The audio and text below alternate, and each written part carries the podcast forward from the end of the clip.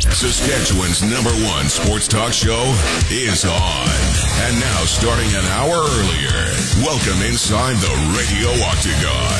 This is the Sports Cage on 620 CKRM. Filling in for Michael Ball, here's Brendan McGuire. Wow, this is really happening. Good afternoon, everybody, and welcome to the Monday edition of the Sports Cage for Andrew Sherritt Limited, providing plumbing, HVAC, and irrigation supplies across Western Canada since 1892. Learn more at sherritt.com. Throughout the program this afternoon and evening, we will visit with Braxton Whitehead from the Regina Pats. They do have some star players not named Connor Bedard, don't you know? We'll also hear from Bob Stauffer of the Edmonton Oiler Radio Network to check in on what's happening there. Uh, Glenn Suitor will join us in his usual Monday half hour as well. And we will also talk to two time Super Bowl champion Tyrone Poole, hear what he thought about the Super Bowl. Brendan McGuire in the Sports Cage along with Zinger, Sean Kleisinger. How, How are you? Brendan McGuire? Good, man. Happy to be here. What did you think of the Super Bowl? It was a good game, man. A lot of people are talking about the quote unquote play at the end, the call, the, the five yard defensive holding penalty. I'm sure we'll address that a lot throughout the show today, but overall, it was a pretty good football game, I thought, man. 38 35. What more can you expect or want in a Super Bowl? It was good. You know, I didn't have any rooting interest, I didn't care who won or lost, so. But with that said, I was still kind of upset with that penalty flag. Um, but here we are. What was the height of your day? Was it being able to watch the Super Bowl or having a video with Casper uh, looking at Brett Favre and explaining the history of Brett Favre stealing money from poor Hey, people? Sometimes you just have to do parenting right. You got to explain to your kid, you know, you got to look past the MVPs, you got to look past the Super Bowl he won, and you really got to get down to the nitty gritty and tell him what this man is all about. And I told him, I told my son, hey, this guy steals from children's charities. So it's just facts. Parenting 101, and I commend you for looking through it without cheese colored glasses, Which for was who very hard. Brett Yeah. Favre is. Okay. First of all, we go out to the Western Pizza Hotline to talk about CFL free agency, which will wrap up officially tomorrow. And joining us on the line is our good pal John Hodge from Three Down Nation. John, what did you think about the stupid bowl? That's quite the name for it. Uh, I liked it. It was a good football game. My only complaint would be the ending. And you know, in- interestingly, I thought the game was was kind of the opposite of the Grey Cup this year. Uh, this year's Grey Cup in Regina between Winnipeg and Toronto was kind of a meandering, sloppy game until the very end, when all of a sudden we have these lead changes and and the offense has kind of caught fire and we had an excellent finish and the Super Bowl was the exact opposite. By and large, it was a very compelling, interesting game. Lots of offense, particularly in the second half from Patrick Mahomes and then any football fan, any person, and I know the Super Bowl is for a more general audience, people who are there for the snacks and the, the halftime show and all that. But any football fan knew the second that that flag was thrown on James Bradberry of the Philadelphia Eagles, that game was over. Just given the length of time that was left in the game, the automatic first down, and so it, it was kind of an, uh, I guess, an anticlimactic finish, at least for me. So all in all, still a good game, but to me, that that ending holds it back from being, you know, quote unquote, a, a top five Super Bowl, at least for me. I'm a firm believer that the Canadian Football League, or just the Canadian game, is a superior game played by inferior athletes for the most part, and in many cases, more recently, inferior coaching. Uh, that said, I've always felt like one rule that I've preferred about the National Football League is the fact that they do include the timeouts. Like you actually, they actually put the timeouts up on the screen. They don't even do that up here, and that just injects more strategy. The way that game ended made me think I'm wrong. There's a reason why we don't want the timeouts playing such a big role. Uh, Were you thinking that too? Well, for for me, it's partly the timeouts. Uh, the, the bigger issue is is simply the runoff of the clock. In the NFL, you can run off 40 seconds between plays, and of course, if you keep the clock moving after first down, well, then you know you can delay your snap of the ball on on second down, on third down, and on fourth down. So, you know, three downs times 40 seconds, you can kill two minutes. In the CFL, you know, you've you've you got one fewer down. So if you keep the clock moving on first down, you've only got two more snaps, and you can only run off 20 seconds. So you know, we're talking about 40 seconds in Canada versus two minutes in the NFL, and that's part of why the game in the, in the Canadian Football League is so entertaining, even in the last minute, because you've got potentially, you know, lots of action still left. You know, you could have two different possessions, even three different possessions, uh, just depending on on the nature of the game and the circumstance of how things play out. Whereas in the NFL, you know, at, at a time late in the, in the game when you want the most action, you often don't get it. And I'll say this too: if the CFL's rules were in place in the NFL, let's say you know the, the Chiefs only get 40 seconds off at the end of the game. All of a sudden, then you're putting the ball in the hands of Jalen Hurts with a minute and 15 seconds left instead of whatever that paltry, you know, five seconds was or whatever he had at the end of the game. So to me, that would make for a much more exciting, much more classic ending. Is you know whether he's successful or not, Jalen Hurts gets the opportunity to lead his team down the field and potentially tie or win the game. Versus, okay, he's going out for a hail mary that everybody knows is is very likely to fall incomplete. So, with all this said and done, John Hodge of Three Down Nation, this is Zinger, by the way. Uh, if you're the referee out there, is that a penalty? Do you throw that flag? Let's get down to the nitty gritty. I mean, those two things I think are are are different questions in in a way. Was it a penalty? By definition, yes. And I'll mm-hmm. credit the defensive back for coming out and saying post game that yes, it was it was a hold.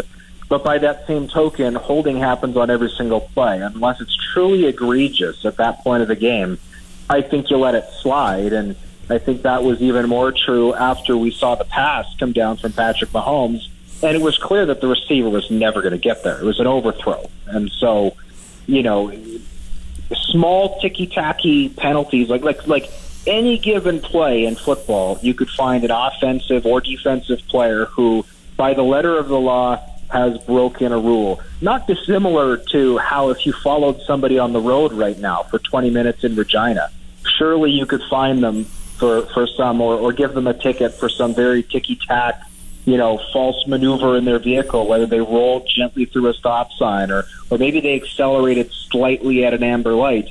But there's a reason why we don't run around policing these things. It's because it's in nobody's best interest to be worrying about the tiny, minute details. You have to focus on what really matters. And in the context of the Super Bowl, what really matters is is letting the game play out. Unless the penalty is egregious, you got to keep the flag in your pocket and let the teams figure out who's going to win this game, not interrupt it with uh, a piece of nylon that's that's ruining the last couple games of a, uh, uh, a couple minutes of the most important sporting event in in this continent. CFL insider John Hodge of Three Down Nation, our guest on the Western Pizza Hotline. You can join in on the Twitter handle at Sports Cage. Uh, also on the Capital GMC Buick Cadillac text line 306 936 6262. And you can also call us toll free at 1 767 0620. Since we live in the Prairie region, which is the only region in Canada that apparently still prefers the Grey Cup over the Super Bowl, we won't bore our, any, our listeners with any more of that crap from down south. Free agency opens tomorrow. Um, you, there's been some great reporting by yourself, Justin Dunk, JC Abbott, some of our contributors on the Three Down Nation website at threedownnation.com. Sounds like this is going to be Alouette West uh, as of tomorrow. Now, I know nobody can sign yet. Uh, sounds like Trevor Harris has agreed to sign with the Rough Riders. Jake Wieneke is there anything that could screw this up? I mean, do we know of any examples where somebody has agreed to terms through the tampering period, but then has reneged at the last minute? It has happened, and the, the CFL, when they implemented this window, tried to avoid that scenario by requiring all deals to be registered both with the league and the Players Association to quote unquote make them official the reality is a lot of these deals are not actually registered with the league or the PA. They are agreed to in principle. And I think in situations where you've got a player who, who knows what they're doing and has been around for a while, which if they're in free agency, that's generally the case. And if they're being represented by a reputable agent, then you can take it to the bank that wherever they've agreed to terms, they'll sign. And so I am 99.999% confident that Trevor Harris and Jake Wieneke, both of whom have been in this league for a long time and both of whom are represented by reputable agents, will become members of the Saskatchewan Roughriders tomorrow. The only instances I can think of in the recent history of this league, going back to the, the five, ten years I've been covering it, where players have reneged on agreements, it's generally been when they're representing themselves, and it's also generally not been players who make marquee numbers of dollars. They're players who are in more of that middle ground. And when you represent yourself, right, you're you're not necessarily able to be as maybe emotionally uh, uh, separated as an agent can be, right? Your, a player's ego can sometimes get in the way a little bit of, of sticking to something they've previously agreed to, especially if they feel like something better comes along the way. So I, I don't foresee anything getting in the way of Trevor Harris and Jake Wieneke becoming members of the Saskatchewan Roughriders tomorrow, along with a number of other players who either have reportedly agreed to deals already or have agreed to deals and it's yet to hit the press. John Hodge joins us for Western Pizza, dine in, take out, or delivery. Get it hot, get it fast from Western Pizza. I know we had their combo special yesterday for the Super Bowl. That I had that last on. night, Brendan McGuire. Man, that was a lot of food. Very Delicious. Good. Hey, um, John, so should Rider fans, barring any major changes, wake up tomorrow feeling like they were the big winner on this free agent derby? The fact that um, Dickenson and O'Day took a bigger, the Riders as a whole took a big gamble by bringing back Dickenson O'Day and needed to show their fan base something, something to get excited about, something that was new, something that would be fresh. And for a while there, it was looking like we might have to settle for Dane Evans or maybe even look at bringing back Cody Fajardo. The fact that there's a free agent prize that is going to end up in Saskatchewan, as far as we know, is that reason enough for the Rider fans to feel like they're the big winner in all this. I think Rider fans should feel optimistic given the way that free agency might have otherwise gone. And what I mean by that is, you know, every year, depending on how things shake out in terms of record and all that, there's a few teams who in free agency have to overpay to get players to go there. A team at this time last year that was in that situation was the BC Lions, right? They were a team who didn't have a proven quarterback. Michael Reilly had just retired. They'd missed the playoffs. They'd had an awful year. And all, obviously that changed very quick with Nathan Rourke becoming a, a national sensation and signing in the NFL. Saskatchewan was looking like a place like that this offseason, especially when you consider the fact that Craig Dickenson, Jeremy O'Day, kind of that rider brain trust, if you will, is going into the last year of their contracts. However, by getting a player like Trevor Harris, and by the way, the assist with Trevor Harris comes from Gary Stern and the ownership mess in Montreal. If that situation in Montreal was more stable, I think there's a much higher chance that Trevor Harris does not go to the open market and instead re-signs with the Alouettes. But with Trevor Harris coming aboard, all of a sudden he can, and he's been doing this, by the way, go to other pending free agents during that window that was open this past week and say, hey, I'm signing in, in Saskatchewan. I'm signing for two years, and I want you to come with me. And all of a sudden, a situation that was not remotely appealing to free agents, say a month ago, they can look at that situation and go, oh, well, they've got a proven franchise quarterback. Trevor Harris, I mean, I, I wouldn't put him in the Hall of Fame right now, but he's been an excellent quarterback at times in this league over the last decade. And he uh, when at when he's at his best, he is as good as anybody in the league. So that is a huge step. That has certainly taken uh, a step in the right direction in Saskatchewan. The other thing that I will add to that, however, is just one note of caution, and that is that if fans remember back to last off season, the big winner in free agency, headlined by the addition of Jeremiah Masoli, was the Ottawa Redblacks. And unfortunately for fans of our nation, Ottawa stunk in 2021 and they stunk again in 2022. So the winners of free agency are not always the winners of the season. Sometimes it helps. Of course, we saw again the BC Lions overpay last off season, yet they were spectacular in 2022.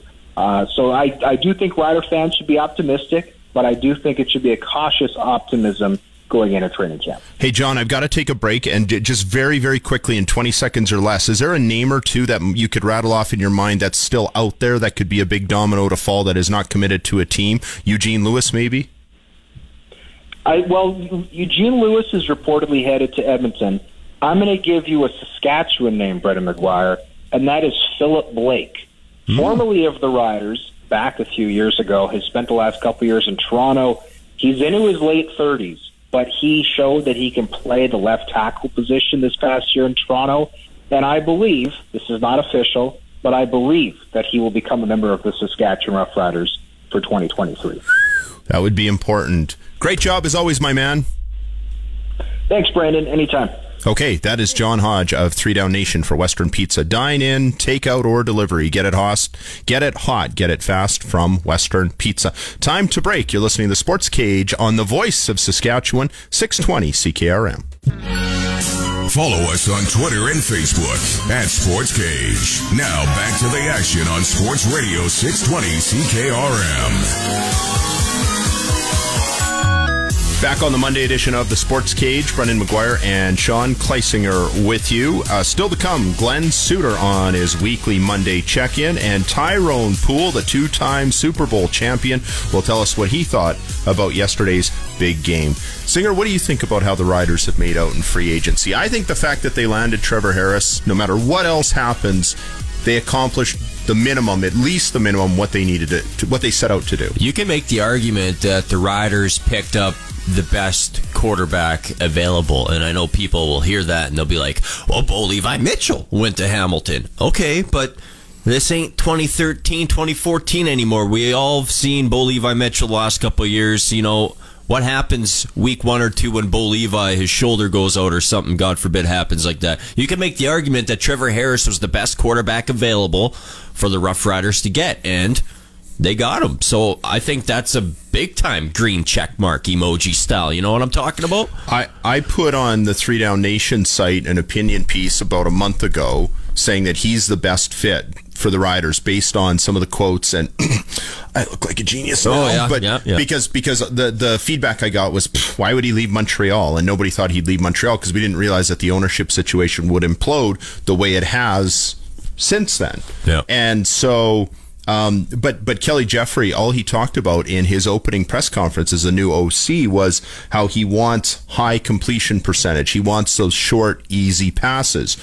Who's who's a high completion, short, easy pass guy? Trevor Harris. Yep. He set the record in the playoff game a couple years ago uh, with Ottawa at I think it was ninety point one completion percentage was outrageous. Yeah. yeah, and and and it, it's almost like you're listening to him talk. And I, w- I didn't even pick on it because I would just woke up and I was kind of half asleep and dopey when uh, when we were doing that conference call with Kelly Jeffrey, and and then when I'm listening back to it a couple weeks later, I'm like, he sounds like he's talking about Trevor Harris. And then there was another point in there when someone asked him to describe his relationship with Scott Milanovich because he was supposed to work for Edmonton yeah, in the 2020 canceled season.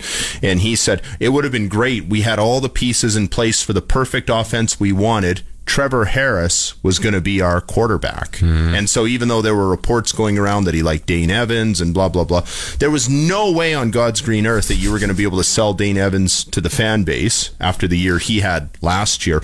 And that matters. So sometimes I, I told Justin Dunk this when he was in town the one time that people from the outside think that we're so blindly loyal here that we'll support whatever they throw on the field. I used to hear Bob McCown talk about how just say the word Saskatchewan or eh, say the word football in Saskatchewan, people will show up. It doesn't work that way. People and it weren't never has. supporting Kevin People- Mason and Michael Bishop. people i would go to the games i remember to get somebody to come they would only come if we did the pats game too because they wanted to go to the pats were a bigger draw for a lot of people than the riders were back then and people here they're great fans but they're smart fans and and and if if I, I'm guess I'm really offensive, but they see B, they know BS when they see it, mm-hmm.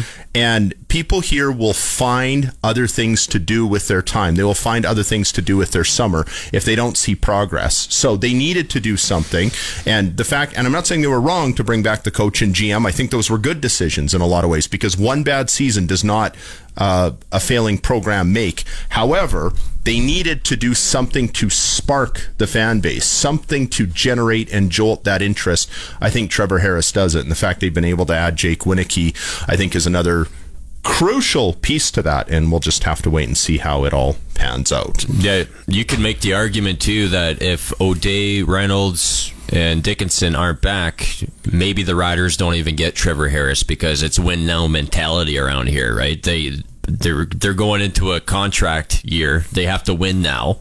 So they're they don't get the grace of two or three years is the point that you're making. It, yeah, yeah, it's, it's no, no time to develop anybody. They're going to yeah. go out and get right. the best, best guy available. So if I think if we were to have made a coaching change or a GM change, maybe our quarterback wouldn't be Trevor Harris this year. This year it would be someone else, a young guy, maybe. Standing pat in management areas areas made them force their hand to make win now changes with the players they have on the field. Yeah. Very good, astute analysis there. Yeah.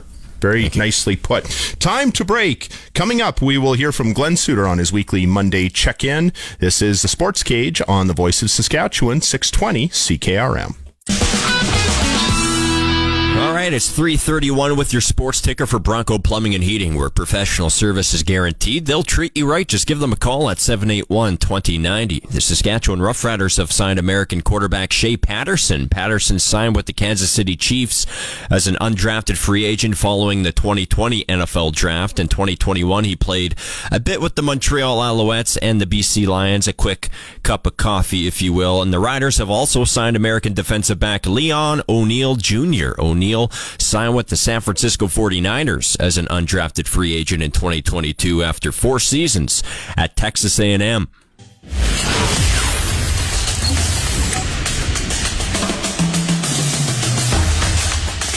Sports Cage Coach of the Week, Jason Boyda. Jason has over 20 years of experience coaching, including 12 years with the Yorkton Regional High School. He's coached the Senior Bowl, the U16 SAS Selects, uh, you name it. And Jason is a teacher at Yorkdale Central School in Yorkton. So, Jason, we're fresh off the Super Bowl yesterday. I got to ask you the question Have you ever been a part of a football game where a call from an official has directly impacted the result of a football game? Because we saw that yesterday. I mean, a phantom, some people would call it a phantom five yard holding penalty on third down gave the Chiefs a first down and basically took the ball out of the hands of uh, out of the Eagles. What'd you think of that, man?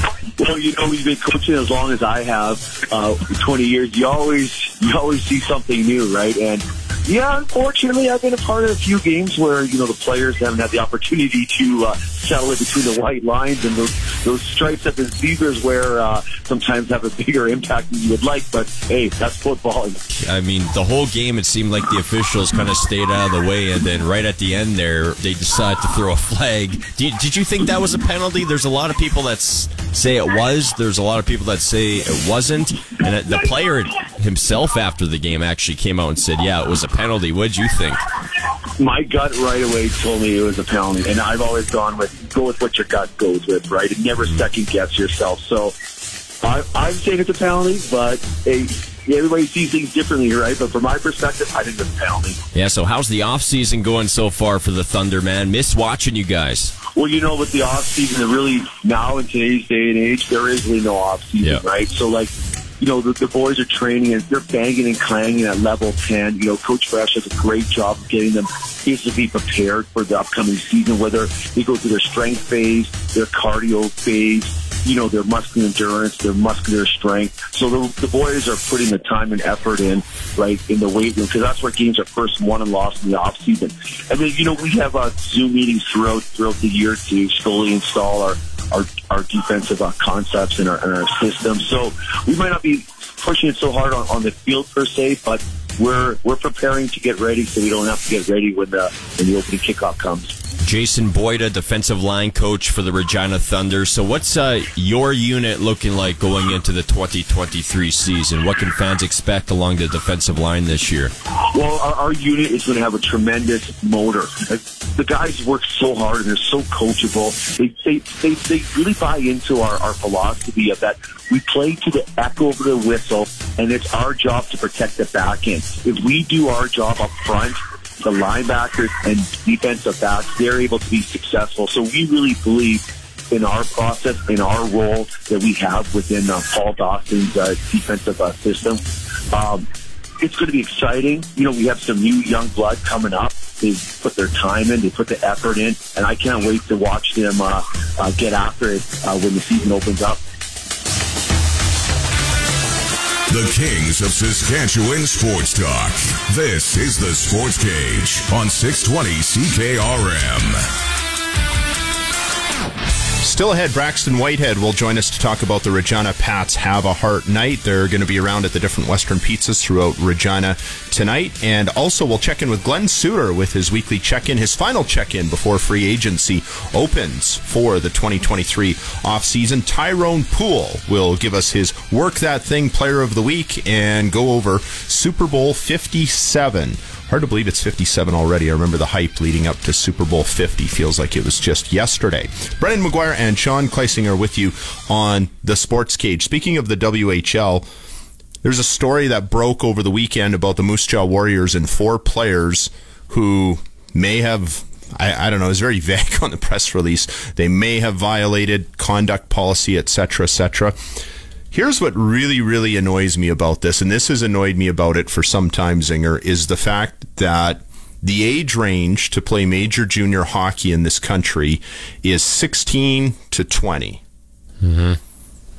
I have a pretty serious problem with that because here we are, we're taking these young men, let's be honest, a lot of them are boys, and we're throwing them into the public spotlight where we're putting them on television, we're showing profiles, we're talking about them on the radio, um, we're selling tickets, we're really, really pushing this thing almost like they're professionals.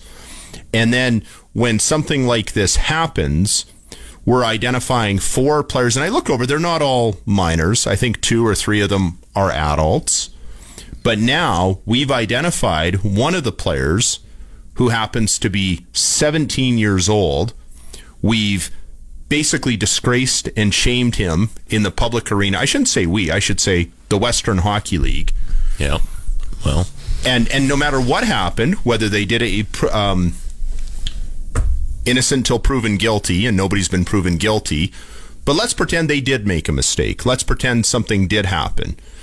Is it really right that somebody who made a poor choice at the age of 17 has their name out in the public eye you, that, that does that doesn't just disappear. Those Google searches yeah. stick around forever. I see what you're saying, but at the same on the opposite side of the coin, you got to think here. These are the same players that are they signed up for this because a lot of them they want to go and play in the National Hockey League. So the, this is part of it, man. You gotta, you know, you gotta grow up early. You know, despite their age, you're signing up for something where you know, you're automatically going to be in the public eye. You are every night when you're playing hockey in front of thousands of people. So uh, I, I, see what you're saying, but at the same time, man, uh, you, you got to act accordingly. You, it just can't be all good once you get to the NHL. Like, you know what I mean? So that's my point of you, view. You got to take the bad with the good for sure. And I'm just making the point we got to protect these little punks mm-hmm. from themselves by not allowing them to go. And listen, I understand when you watch Connor Bedard, you're wowed, you're amazed, and you're going to say, well, Brendan, if we don't let these kids, these boys, play in the WHL, well, then we'll never see the Connor Bedards because they'll go straight from high school right to the NHL. Maybe that's true. Maybe you just apply for exceptional status. Bob Nicholson, who ran Hockey Canada forever, uh, has the same viewpoint on this that I do. He wishes that the age range was more like what you have with college kids. It's no different than you and I do a lot of work with the Regina Red Sox, where the age range is you're done high school, and while you're in college, you can play. Because then at that point, you're not a minor anymore. You might have the odd minor who's 18, you know, about to turn 19, whatever, but at least you're dealing with adults. They're very young adults. We have somebody on the uh, on the line. Yep, Western Pizza Hotline. Ian's joining us here. Ian, what's on your mind? Well, I was just thinking about what you just said about the uh, age differences on the players. Yes, sir. Um, the first thing that came to mind was uh, if a young, if a person under the age of eighteen creates does some type of an offense, their name's not released because of the Young Offenders Act. So how do they get away with releasing names of sixteen and seventeen year olds if they've done something wrong that might have like we don't know, I, or I, I haven't heard if there's anything criminal. Um, but how's their name released? Like how how does how, you know? I, I don't understand how the uh, that gets past the Young Offenders Act and release their names. That's a good point. I mean, they're not being identified for doing anything criminal, like you said, and maybe that's why. Maybe it's to make sure that they don't fall into legal jeopardy. It sounds to me like there's some. First of all, there's probably some rear end covering happening, And right? It's also pretty yeah. easy as well. You just look at the you look at the lineup. Which four players aren't out there? Oh, well, it's so and so, so and so, so and so, so and so. There you go. Yeah. You got the names. Sure, but but I think to his point, um, I see what you're saying. yeah, though. yeah, Yep. they, they did they did release the names. They Yeah. said this player, this player, this player, this player.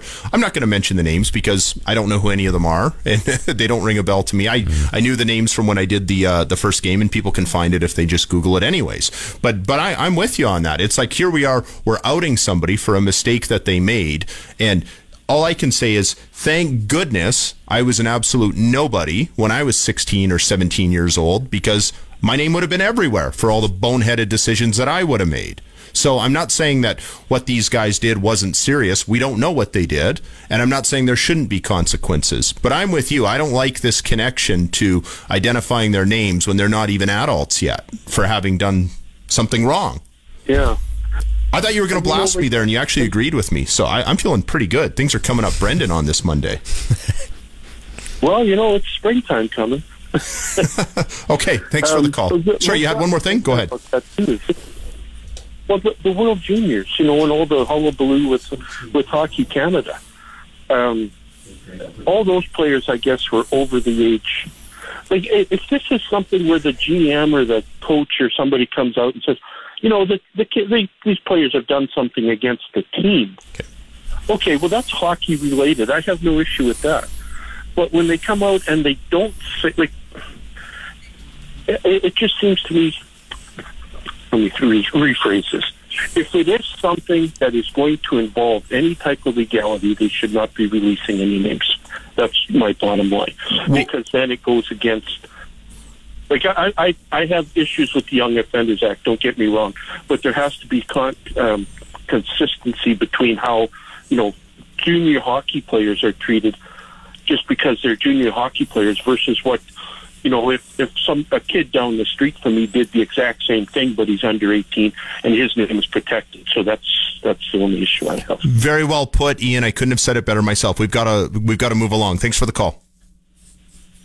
No problem. Okay, and uh, before we go to break, we'll take one more call from Craig, who's on the Western Pizza Hotline. Craig, what's on your mind? Hey, I know you're going to commercial, so I'll keep it brief. I think uh, I think it has to do with the, the hot temperature in the room regarding the issue. Uh, you mentioned a couple of things regarding Moose Jaw trying to cover their butts. Uh, you look at Hockey Canada and what they've gone through. Uh, there's the, there's the culture in hockey regarding uh, protecting uh, entitled individuals that uh, do have have the uh, world by the you know what right now, and uh, I think there's accountability on that end in terms of uh, prote- protecting protecting these men uh, but, and young boys, but also at the same time um, not. Uh, like I said, the, t- the temperature in the room is too hot from the from the Hockey Canada stuff. I think each organization's been given a memo regarding conduct and how this needs to be treated. Uh, there's too much. There, we're we're in a cancel culture world, so I get the other side of it where you say there does need to be protection for these 16, 17, 18, 19, 20 year olds because if a name gets out there, we are worried that they are written off or, or you know, like you said, innocent until proven guilty. But it almost seems to be the opposite these days. You're, you're guilty until you're proven innocent, but with the wokeness that's going on, there has to be an account for both sides. So I just wanted to touch on that. Thanks. Thanks, Craig. Okay, and um, good points. Boy, I thought that was just going to be a little time filler, and uh, we stepped in it. We'll have more when we come back. You are listening to the Sports Cage on the Voice of Saskatchewan, 620 CKRM. You're listening to the radio home of the Saskatchewan Roughriders, the Sports Cage on 620 CKRM.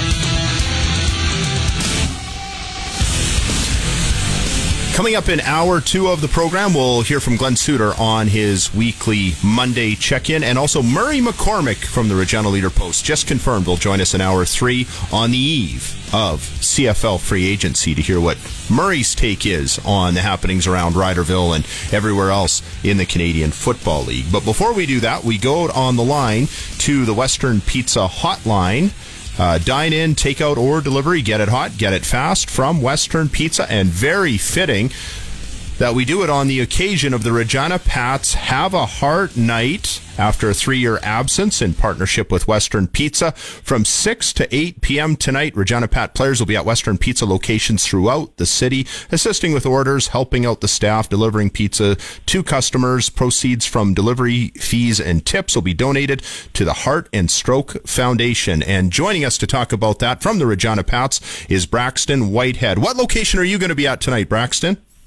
Uh, tonight I'll be in the North Albert location, so just right there off of Ring Road. Um, yeah, and I'm looking forward to it. It's going to be a blast. Very good. Nice to uh, get out and be able to connect with fans. I bet after all we've been through the last couple of years. Oh, absolutely. I know uh, me and my teammates are super excited to be out there and helping, you know, for a good cause. And, you know, to meet the, the fans obviously is huge for us, and we love doing that. So, yeah, we're super excited. Talking about you guys on the ice uh, in the month of February, just one regulation loss in the last five games. Look like looks like you guys have your mojo back. You've moved up from eighth up to sixth. Uh, if the playoffs were to start tomorrow, you'd face Saskatoon in the first round. I think, given some of the worst case scenarios that were being kicked around after Christmas, you must feel pretty good about that. Oh, absolutely. I mean, yeah, the locker room, we're all ecstatic and we're, you know, we're excited to get out on the ice and practice, you know, get better every single day. And I think that's shown in our games for sure. So, yeah, we're super excited to be moving up in the standings and, uh, we, you know, we want to keep doing so. So, yeah. I, I, know there are many great players on that lineup, and um, I, I'm, never a big fan of everybody just thinking of one name or one guy. I remember traveling around with the Windsor Spitfires many moons ago when a 15 year old John Tavares was playing with the Oshawa Generals, and everywhere he went, everybody just flocked to him. And I remember they asked us on Media Row, Hey, do you guys want to go talk to Johnny T after he gets through these seven interviews? And we kind of looked at each other and just said, No, nah, I think we'll just sit back and we'll just let the circus leave town and let him do his thing. Um, but having said all that, do you and your teammates ever look around at each other and think, wow, we're going to look back on this and remember watching everything happening with 98 or number 98 and the circus around it in 15, 20 years from now? Oh, absolutely. I mean, every single day, you know, I think we're, we're trying to cherish it as much as we can. You know, he's a super special player, definitely the most creative and, you know, gifted player that I've ever played with. And I'm lucky to have the opportunity to do so. So, I mean, yeah, every single day we try and learn and take as much as we can away from having him around us. And um, yeah, it's super special that he's here, and you know, I'm really thankful to be able to say I played on his team. So yeah.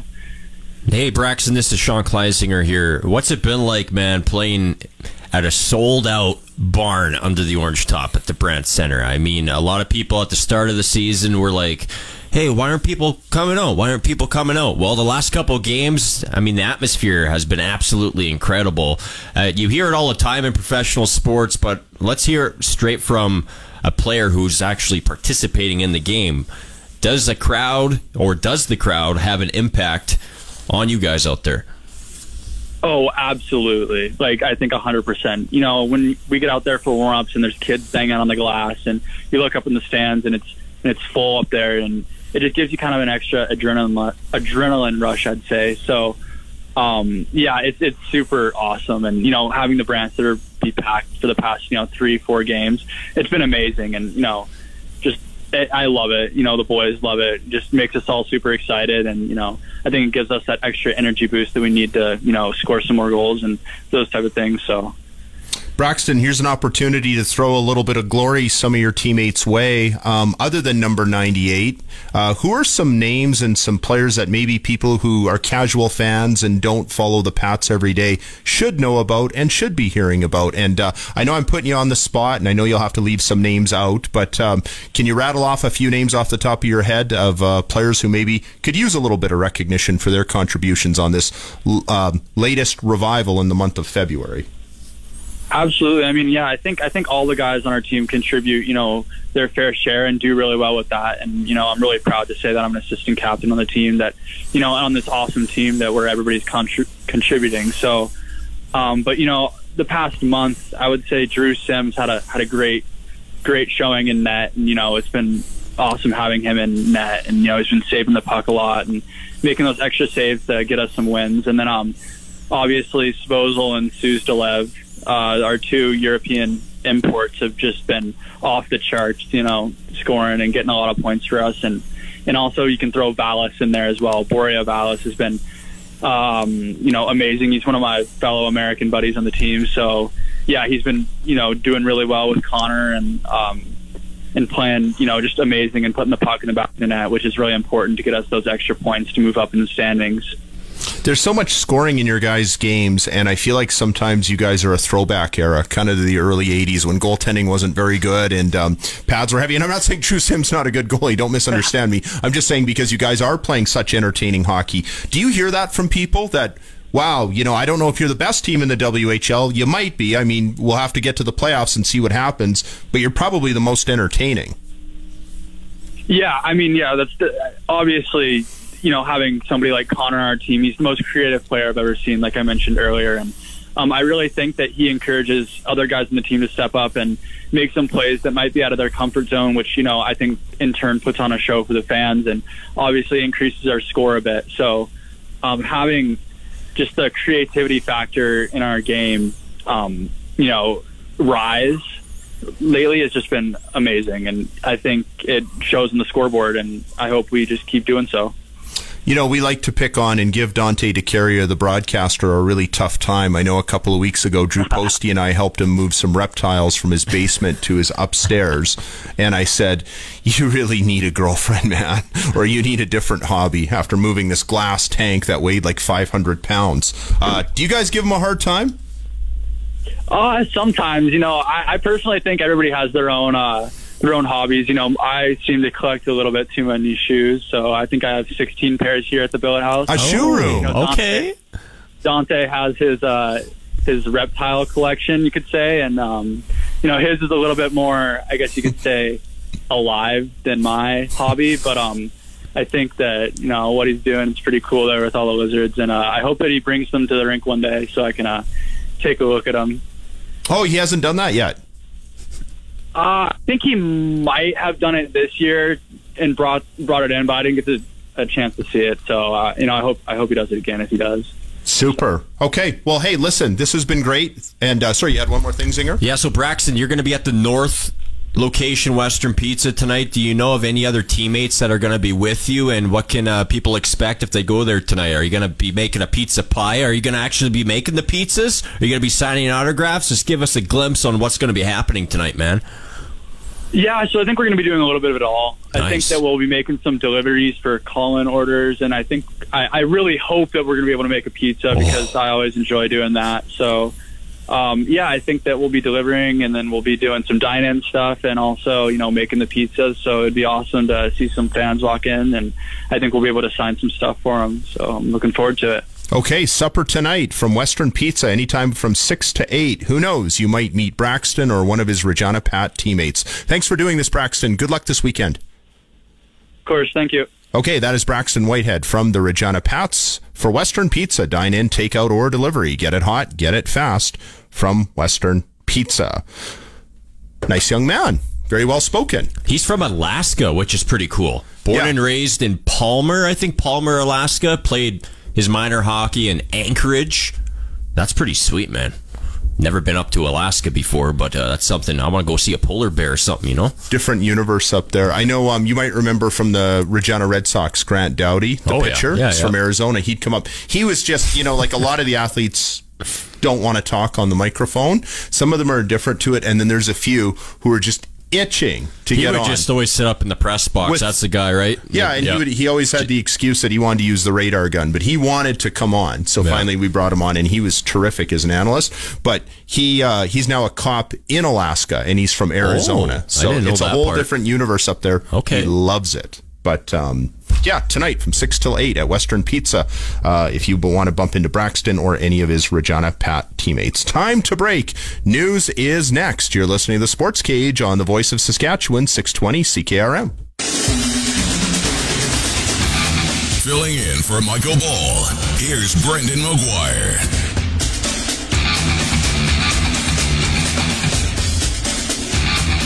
Hour two carries on for Andrew Sheret Limited, providing plumbing, HVAC, and irrigation supplies across Western Canada since 1892. Learn more at sheret.com com. Still ahead, Glenn Suitor with his weekly Monday check in. We'll also hear from Murray McCormick from the Regina Leader Post on the eve of CFL free agency 2023. And two time Super Bowl champion from the New England Patriots many moons ago, Tyrone Poole, will join us uh, later tonight as well to give us his rundown on Super Sunday and give us his work that thing player of the week. But right now, we go out onto the Western Pizza Hotline and join from the Edmonton Oilers radio network, Bob Stauffer, who's been covering the Oilers and their little bit of good, little bit of bad road trip. Bob, did you get a chance through all this to watch the Super Bowl yesterday? Uh, yeah, Brendan, we stayed uh, in Montreal after the game and uh, watched the entire game. And I will tell you that I was quite disappointed that Stripes selected to make uh, the call they did in that situation when they hadn't called a hold the entire second half of that football game. Uh, you know, you know the old line, and I, I didn't just do hockey play-by-play; I did football play-by-play as well. I know I've talked about it with Baldy over the years, and um, I, I want to see the players decide the outcome of the game, and they took a, a possession opportunity away from the Eagles at the end of that game, and pretty much handed the Chiefs the, the Super Bowl championship by making that call. And uh, I do think that there's there's game situations that officials have to read, and I also hate the fact in the NFL that when they award the Super Bowl, they give it to the owner instead of players because we're all there to watch the players. Oh, that is so pathetic, isn't it? I've hated that forever, and that's a great Canadian tradition that we have where we give it to the stars that the fans actually want to see it awarded to, not some third, fourth generation some cases 90 year old owner who nobody's even heard about, nobody cares about, and nobody recognizes. But that's here nor there. I almost wonder if um, the view you just gave about letting the players play is. Um, more predominant in Canada than it is in the United States because that's the hockey in us, isn't it? For so many years, our referees agreed you let the guys play it out. And I'm not saying it's right or wrong, but boy, I feel like uh, from from the people I've talked to today and from Zinger, I, I feel like north of the border, people people didn't like the way that game ended.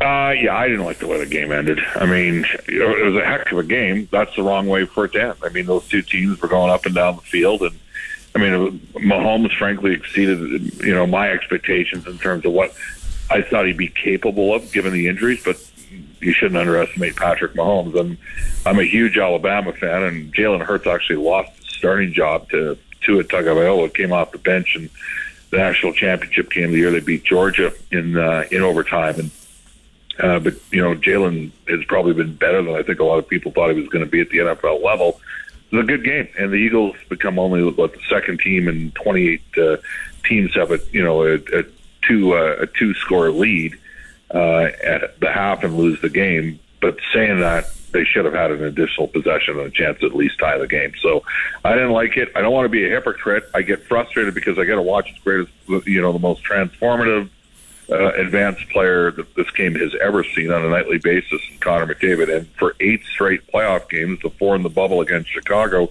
and the four in the series against Winnipeg, Connor could not get a call.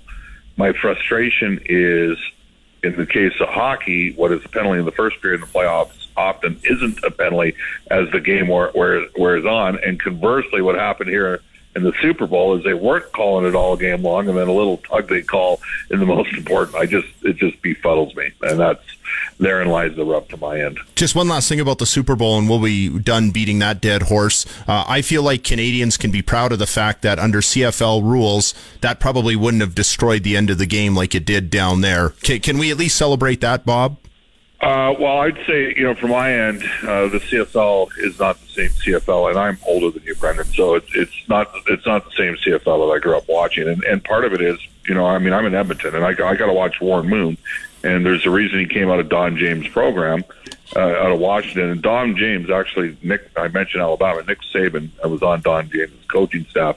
Don James might have the greatest coaching tree in NCAA college football history. So he was he was a very progressive thinker. Uh, and Warren Moon had to come to Canada because there weren't opportunities for black quarterbacks. Well, now obviously there are. And, you know, we had a matchup between, you know, two African American quarterbacks, and I'm a huge Lamar Jackson fan. And 30 years ago, those 40 years ago, those guys had to prove themselves in Canada first. I mean, Condredge Holloway was the first uh, black quarterback in the SEC back in the 70s in Tennessee before he played for the Ottawa Roughriders. And, and and I actually think one of the things that's happened here is the NFL has opened up their game for offense. It's made it more entertaining. They've kept the best athletes on the field in their game because they are more open. Uh, and obviously, they, there's no longer as much of a barrier as once was there. And conversely, I don't think the CFL, with all due respect to the product, and I know your station carries it, our station does in Edmonton too. Um, I don't think it's quite as entertaining as it used to be because, simply put, they don't have the same caliber of quarterbacks that are dual threat out there that they used to have. Yeah, definitely don't have the reso or the access to certain quarterbacks that they did even 20 years ago. For sure, that has yeah. definitely changed. Okay, um, so as I was scrolling around, I looked on uh, some TSN site uh, that had a headline: um, Stauffer thinks that the East is better, but the Oilers can win the West. What makes you think the Oilers can win the West this year? That was on a TSN headline. I did not know that. Yeah, um, I'll send you the link. uh, well, I do think the East is better, and I think if you take a look at any of the power rankings around the National Hockey League, I mean, yeah, look, I broadcast games for a Western Conference team, uh, but the general consensus is the top three or four teams in the league are in the Eastern Conference. In fact, maybe three of the top five are in the same division. That's the one that the Leafs are in, uh, with you know, Boston's had an exceptional season. They they haven't dealt with a lot of adversity. Toronto has dealt with some adversity and been pretty good. And Tampa Bay is Tampa Bay. I mean, Julien BriseBois, the general manager of the Tampa Bay Lightning, is ruthless. And this is a team that always gets ahead of other teams. You think of the additions that they had when they got Coleman and Goodrow about three years ago and got those guys for multiple Stanley Cup runs. Last year, they went and stole Hagel from the Chicago Blackhawks. Uh, they actually gave up a couple first rounders but those are Tampa Bay first rounders. Those are late first round picks. I think the Eastern Conference, Carolina is a very good team. The Eastern Conference is good. Colorado is not as deep and as good a team as they were a year ago. Uh, they were better than Edmonton last year in round three, and the Oilers did not have Leon Draisaitl and Darnell Nurse at 100%. Edmonton, I think, can win the, the Western Conference in the regular season and potentially win in the playoffs. I mean, they were a Final Four team last year. I think even despite the fact they missed Duncan Keith a little bit, I think they're a little bit more settled in goal right now. I'll throw the game out there yesterday in Montreal because I've been doing this for 15 years, and long before I was doing the Oilers color, I mean, I did a drive show talking about the Oilers on a daily basis. Good teams in the league have four or five tough games a year where that just happens. That's the inevitability. I mean, the Chicago Blackhawks in the 11-12 season came into Edmonton twice and got beat by not a very good Edmonton team, 9-2 and 8-4. In one of those games, Sam Gagner had eight points. So, yeah, I think, you know, I, I think the Oilers can win the West. I think they need to continuously, incrementally improve their team, but I think it's there for them to go get. Joining us on the Western Pizza Hotline, Bob Stauffer from the Edmonton Oilers Radio Network for Western Pizza. Dine in, takeout, or delivery. Get it hot, get it fast from Western Pizza. So is it maybe a product of the fact that we're just looking at the teams above the Oilers in the West and some of them, like Colorado, you mentioned, maybe just don't scare us like they did a year ago? Well, well, I mean, take a look at just the points right now. Like how I mean, Edmonton's within striking distance of you know Dallas and Winnipeg on the on the central side, uh, and they can reel in Vegas, and you know, you know they, they got a chance to reel in Vegas. I mean, that's the only team that's ahead of them right now in the Pacific Division. So, and Vegas just lost uh, Logan Thompson. He's out week to week in goal. Um, I think Winnipeg's a pretty good club. Like you know, they got Connor Hellebuyck. He's a, he's an excellent goaltender. He's won, obviously won the Vezina Trophy uh, and they can score a bit. And their defense, uh, the Oilers to me have got one, possibly two more moves coming. It's going to be it's going to have to be money in, money out because they're in LTIR. But would you bet against a team that's got Connor McDavid and Leon Draisaitl? I mean, look what happened last year against Calgary. Flames were the overwhelming uh, favorite in that series, and Leon went out and had 17 points on one leg in five games. So. Uh, I don't think Leon's been at the same level this year because he didn't get a full off-season training. Uh, but you know, I just think that the Oilers are progressing, and Ken Holland is continuous. And I wouldn't always say this about Edmonton. Like it was, there were some Brendan, there were some tough years there. You know, 2010 to even in 13, 14, 14, 15. The plan was never to be coming in 28th out of 30th in back-to-back years, which they did, and they won the lottery the one year when they got Draisaitl third in 2014, and obviously they literally won the lottery when they got McDavid and jumped up to number one in 2015. But uh, you know, the Oilers are in their cycle. where they're graduating players out of the minors that are helping them, like Vincent Desharnais. They've got some good young prospects on the team right now, like Broberg and Holloway. No team in the league's got four players with 60 or more points this season.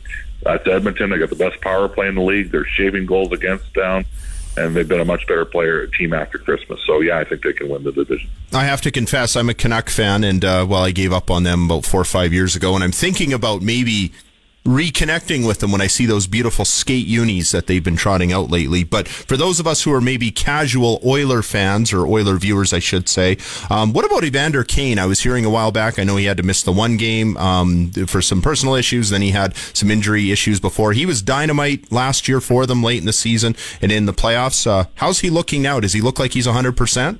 I can't believe he came back as fast as he did. I mean, that was a significant injury. Anytime you get, uh, you know, uh, some arteries severed uh, by a skate cut, that's it's scary. Uh, you know, he's a quick healer. He scored 35 goals in 58 games in the regular season and playoffs last year. Uh, and Edmonton was a different, and that's the other part of the equation for this year that people forget. At one point, the Oilers were down four forwards. Now every team has injuries, but the Oilers, you know, they didn't have Kane, they didn't have Yamamoto. Those guys are in their top six and they didn't have McLeod and Foegele, who were part of their third line. So uh, Kane has come back. Um, he's got four goals in his last five games, and he's had a fight, which tells you maybe a bit worse. I mean, he went and fought Brady Tkachuk, who's you know he's a pretty big man that is a pretty to me plays a little bit more. I, I like both the Tkachuks, but Brady plays a little bit more honorable game. And as for Vancouver funny. We were out there, and I'm like, you know, guys, it's never as bad as you think it is when it's going bad, and never, it's never as good as you think it is when it's going good.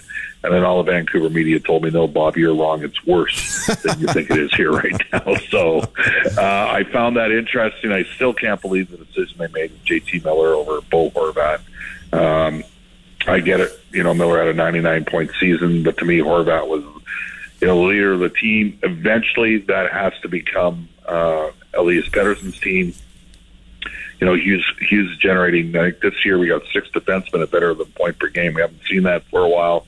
And the big question in Vancouver is what's the long term situation with Thatcher Demko? Because there's been, you know, rumblings out there that he might be in play, and that would be shocking. Because I thought at the start of the year, you can make an argument that Vancouver might have had the best number one goalie in, in the division, and that has not come to fruition this season. I love the the line you use. They say it's usually never as bad as you think, and in Vancouver they're saying it's worse than you think. Hey, I'm a fan of the Denver Broncos and the Vancouver Canucks, so that's been the story of my la- my life as a sports fan for the last You're young then, six months. The Broncos were really good for a while in the late '90s. yeah, we got we got spoiled. Pat Bowlen owned the team, so my uncle used to work for uh, Mr. Bowlen. Fred Fleming. Uh, no, that's Oh, okay. Fred Fleming's not my uncle. Uh, Okay. My uncle is a guy named Mal Rackham-Bropley that played football at Ricks, which is a feeder school to Brigham Young.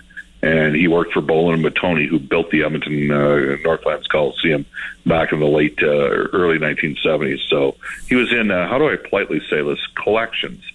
Uh, he was a big dude himself. But, uh, you know, that, that the Broncos were a real good. I mean, it went to you know what this year. It was just a disaster there. That Russell Wilson trade, but there's a heavy Freddie Fleming, as you know, huge Edmonton influence over the years. A lot of Bronco fans at Edmonton to this day. Yeah, we used to have Fred Fleming on the radio, and uh, he was always a blast to talk to. Hey, one last thing. Um, I know I'm putting you on the spot here a little bit. We talk so much about Connor Bedard, and uh, of course, uh, one wears number 97, the other wears number 98. They're both named Connor, and yet I keep hearing, well, he's not going to be as good as McDavid. Let's be clear about that. What do you know about Connor Bedard, and can you identify the major differences between the two? I believe that Connor Bedard and you, old and Brendan. I, again, I'm giving up some. You know, I'm I'm a little bit older than you. For the old school listener out there right now in Regina, I have a comparable player, and this guy was a hell of a player, and that's Marcel Dionne. Uh, Marcel Dionne had 10 40 goal seasons in the NHL uh, and 1,700 career points. And Marcel's only problem was he was in Detroit and Los Angeles. He was on the Triple Crown line. But when you watch their, you know, stockier build, unbelievable shot. Now, one advantage Bedard has is he's using today's weapons. Like what I noticed with him is he can change release points on shots, change angles, and he's got a you know gets unbelievable torque off uh, when he when he shoots the puck. And he is a kid that has mastered the art of today's stick, and so he can do stuff like he, I'm completely convinced. I'll, I'll make it real quick. When when in fourteen fifteen, the Oilers were having a crappy year, and I went into Erie. We put Kris Knoblauch in Erie that year or the year before to coach the team. And I asked Derek Roy, you know, he was on our team that year. I said, Derek, how many points do you think that McDavid would have in the NHL? He goes, oh, well, this year as a 17 year old, he'd have a 70 point campaign stuff. Like he's that good. And when I when I see Bedard play, to me, when you can excel ahead of your age group like that, there's no like he's going to be he's going to score. There's no question in my mind. Now, does he get moved off to right wing? I don't know, but I, I, I think he's going to be very productive. Does he have the same skating ability as McDavid? No, nobody does. But he's got better finishing ability at the same age. Like he's got a shot that's closer to Auston Matthews than it is to McDavid. I would not bet against Connor Bedard scoring 40 goals in the NHL in his rookie season. I think he's that good. Wow. Well, I mean, we'll uh, we'll end it on that note, but I think the fans would be uh, would be happy with that, and I think Connor, his parents, his agent would be happy with that. and the comparison you just made to Marcel Dionne. Hey, this has been fun. We'll uh, we'll talk to you again next week.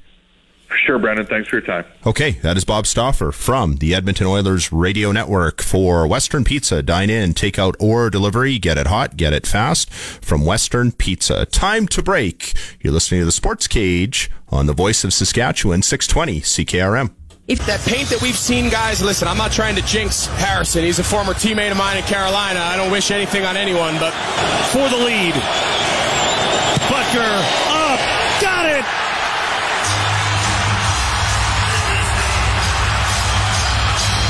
Kansas City Chiefs kicker Harrison Butker puts it through the uprights, and the Kansas City Chiefs win their third ever Super Bowl with a 38 to 35 victory over the Philadelphia Eagles last night from Glendale, Arizona. Harrison Butker, a game-winning field goal in the Super Bowl. That's good enough for a sports cage clutch performance for Nick Service in Emerald Park. Your local Massey Ferguson, Challenger, Rogator, Gleaner, and Fendt dealer. Give them a call at 781 1077. The Sports Cage is your locker room pass. We're talking Riders on Saskatchewan Sports Radio, 620 CKRM. Monday edition of the Sports Cage for Andrew Sheret Limited, providing plumbing, HVAC, and irrigation supplies across Western Canada since 1892. Learn more at sheret.com. Still ahead, Glenn Suitor, Murray McCormick, and Tyrone Poole. And don't forget, you can join in through the Sports Cage Twitter feed at Sports Cage, brought to you by Molson Coors. This winter, try Granville Island Lionsgate Ale with robust notes of cocoa, caramel, and vanilla. Please enjoy their product responsibly. And apparently, we have a few texts from the text line. Is that right, yes, Zinger? sir. I think I will have one of those, by the way. That sounds pretty tasty. Mike's on the text line. Mike says this is about the Super Bowl now. Uh, it was a hold at the end of the story. The Eagles didn't show up in the second half. End of story. If you blame the refs, you are a loser, says Mike. So what is it? It's 426 on February 13th, Brendan, and I have officially been called a loser. so uh, that's that. Brent, Not the first time, won't be the last. No, it's not. Brent in Strasbourg, Saskatchewan. What up, Brent? Bang on, Brent says with the comment about how in the CFL the bad call would not have been so final. Ridiculous how they ran out. Uh, sorry, I'm just rearranging some words here in the text. Ridiculous how they ran out of bounds on a touchdown run so they could uh, kill the clock. I think he's referring to when he slid on like the oh yeah three or the three or or the close to the goal line Yeah. before he got in the end zone. Yeah, for sure. And then we got another one here. We got about a minute. Uh, Ken says, Ken and Regina, hey, Zinger, you should have Bob Stauffer on every day.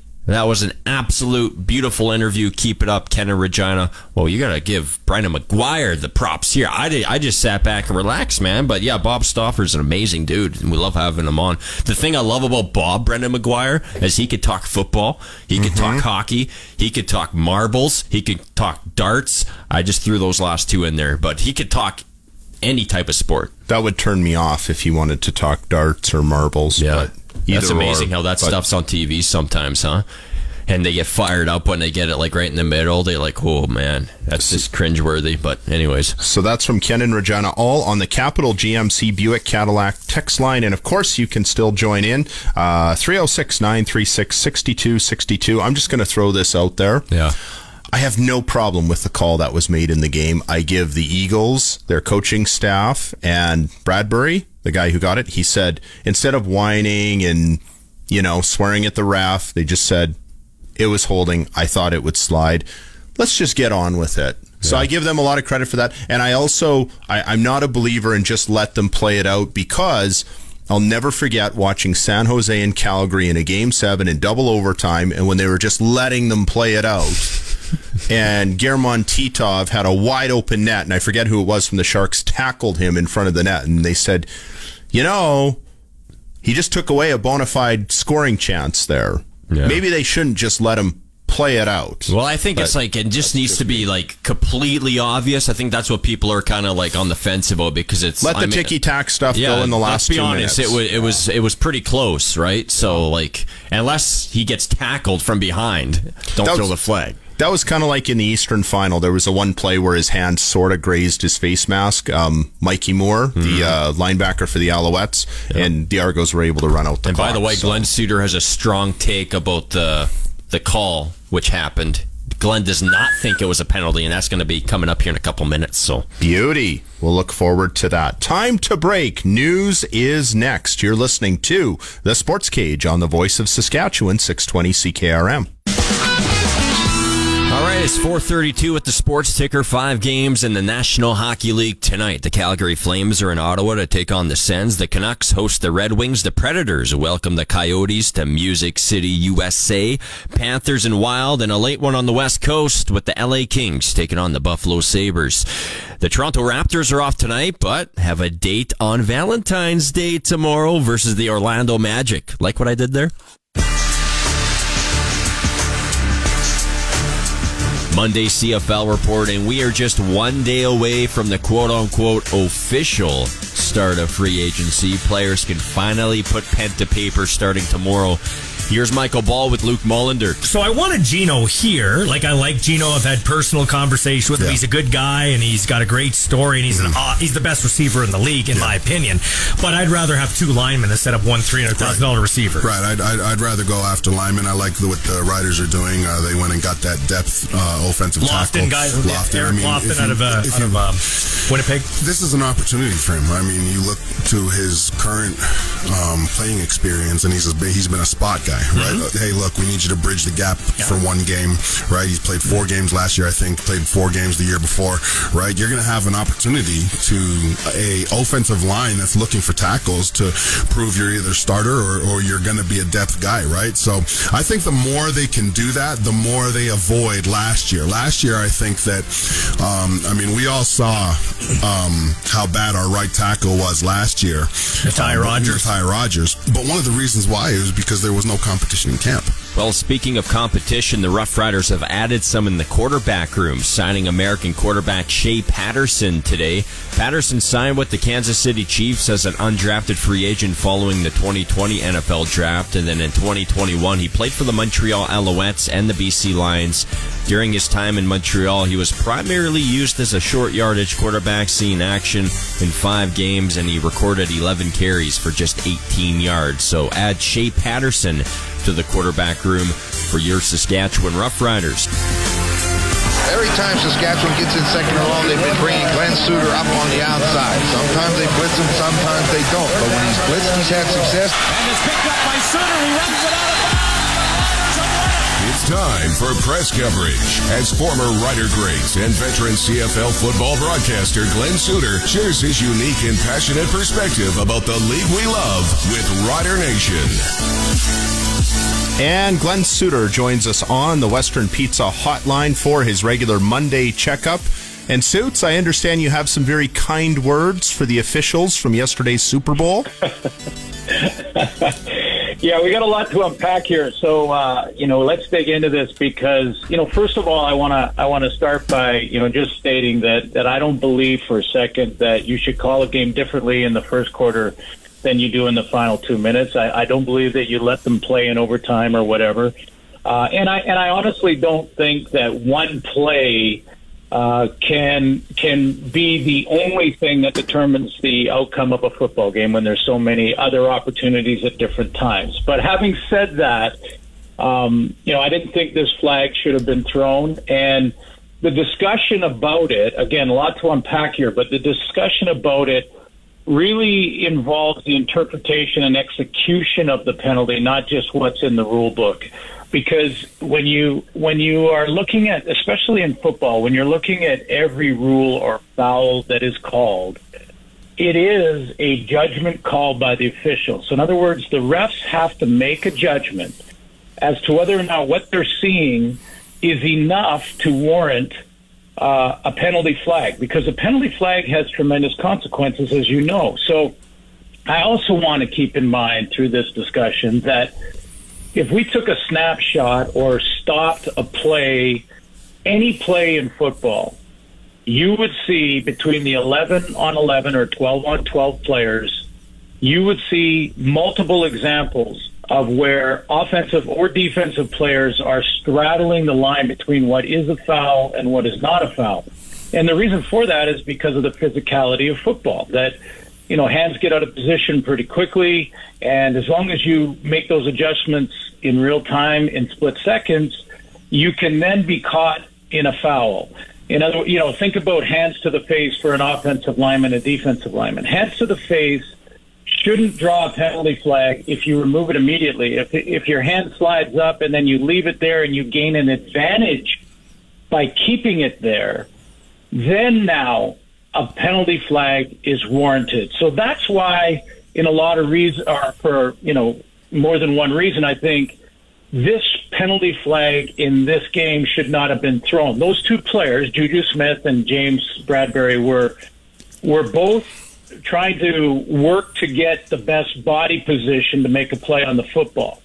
And if you look, and I did today, I looked it back up on the NFL rule book, exactly what the language is. So in the in the rule book, the language is if a DB grabs jersey, that could be enough to warrant a penalty flag. If an offensive receiver gives a subtle push or a push to the DB, that is also enough to ge- uh, to generate a flag for offensive pass interference. So I go back and I look at the play and I analyze the play. Juju Smith runs that inside route. He puts his hand on on Bradberry and gives him a subtle push.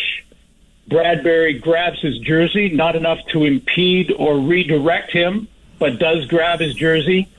And then he has, I'm talking Juju Smith, he has about a yard advantage behind Bradberry immediately after this all happens. So now you continue with the play. Another reason why I don't think the penalty flag should have been called. Now you continue with the play, and that ball bounced midway through the end zone when it hit the turf. At the time that it would have been catchable by Juju Smith, Juju Smith was about the one or two yard line going in. That's about six yards, seven yards away from the football. So technically, in that he wasn't really impeded to the ball or redirected to the ball, that ball was really not catchable. So those things combine to the judgment that the official has to make, in my opinion. And that's where I say when I looked at that play over and over again, I said, you know, and I would have described it this way there wasn't enough either way. A push by Juju Smith or the grab of the jersey by James Brad Bradberry, there wasn't enough to warrant a penalty flag. Because the moment you throw your flag as an official and you make the judgment that a player in this particular scrum, wherever it is, a player gained advantage because of what he did illegally. He gained an advantage, and that's why I got to throw my penalty flag. I don't think there was advantage gained here either way. The ball was real questionable as to whether or not it was catchable. And for those reasons, the flag should never have been thrown. Now, unfortunately, with the NFL and the way the time clock is and the 40 second huddles, that penalty flag, which never should have been thrown, changes what could have been a fantastic finish to an outstanding game because it was a good football game. Glenn Suitor joins us for Quality Tire with nine locations across Saskatchewan, qualitytire.ca. I caught the 30 for 30 over the weekend, the Bullies of Baltimore, about the 2000 Baltimore Ravens. And of course, that was um, just a whole other animal unto itself. They didn't score an offensive touchdown for weeks and weeks, and uh, but had probably the most amazing defense ever. And they're all sitting around, and Trent Dilfer, who is the quarterback of that team, he said, You know, I watched these quarterbacks today, and um, yeah, they put up the big big numbers. But you know, in today's NFL, you can't reroute receivers. You can't do this. You can't do that. And yeah, maybe it's aesthetically pleasing, but it's not impressive. He got a standing ovation. And the example of what you just talked about, Glenn, um, made me think, well, maybe he has at least a bit of a point. Um, I, am a three down loyalist, and when I say that the CFL rules are superior to the NFL rules, it's because I believe it. And what that game taught me was, or sorry, the consensus that came out of that game was that a lot of the folks that I'm hearing from are saying this was a better Super Bowl overall. The game was better, but the ending in the Grey Cup game was much better. And I thought to myself, the CFL clock rules could have saved that finish. What do you think? Yeah, yeah, absolutely, absolutely. Because you know when when the play happened, it was third and eight with about a minute 55 to go in the game. Now, in the, in the CFL, you could get in the final two minutes two possessions. I remember scoring in a game against the Calgary Stampeders when Doug Flutie was playing. We scored three times inside of two minutes to finish the game and win, uh, and a come from behind win uh, in Saskatchewan. And so yeah, the you know there's listen, there's good and bad games in both leagues. Both championships I thought were excellent games. I mean, it, it was just so disappointing that because of the the clock rules and four downs and 40 second huddles um, in the NFL, you you you can't once once the flag was thrown it took away any chance for a final possession, you know, by the you know by the Eagles. So so you're you're looking at you know real good quarterback play in this game from both guys. You know, good scoring in different ways. I thought it was a very interesting, exciting game. Anytime it's one possession, I've always said, whether it's low scoring or high scoring, if it's a one possession game going into the final five minutes, it's a great football game, and that was.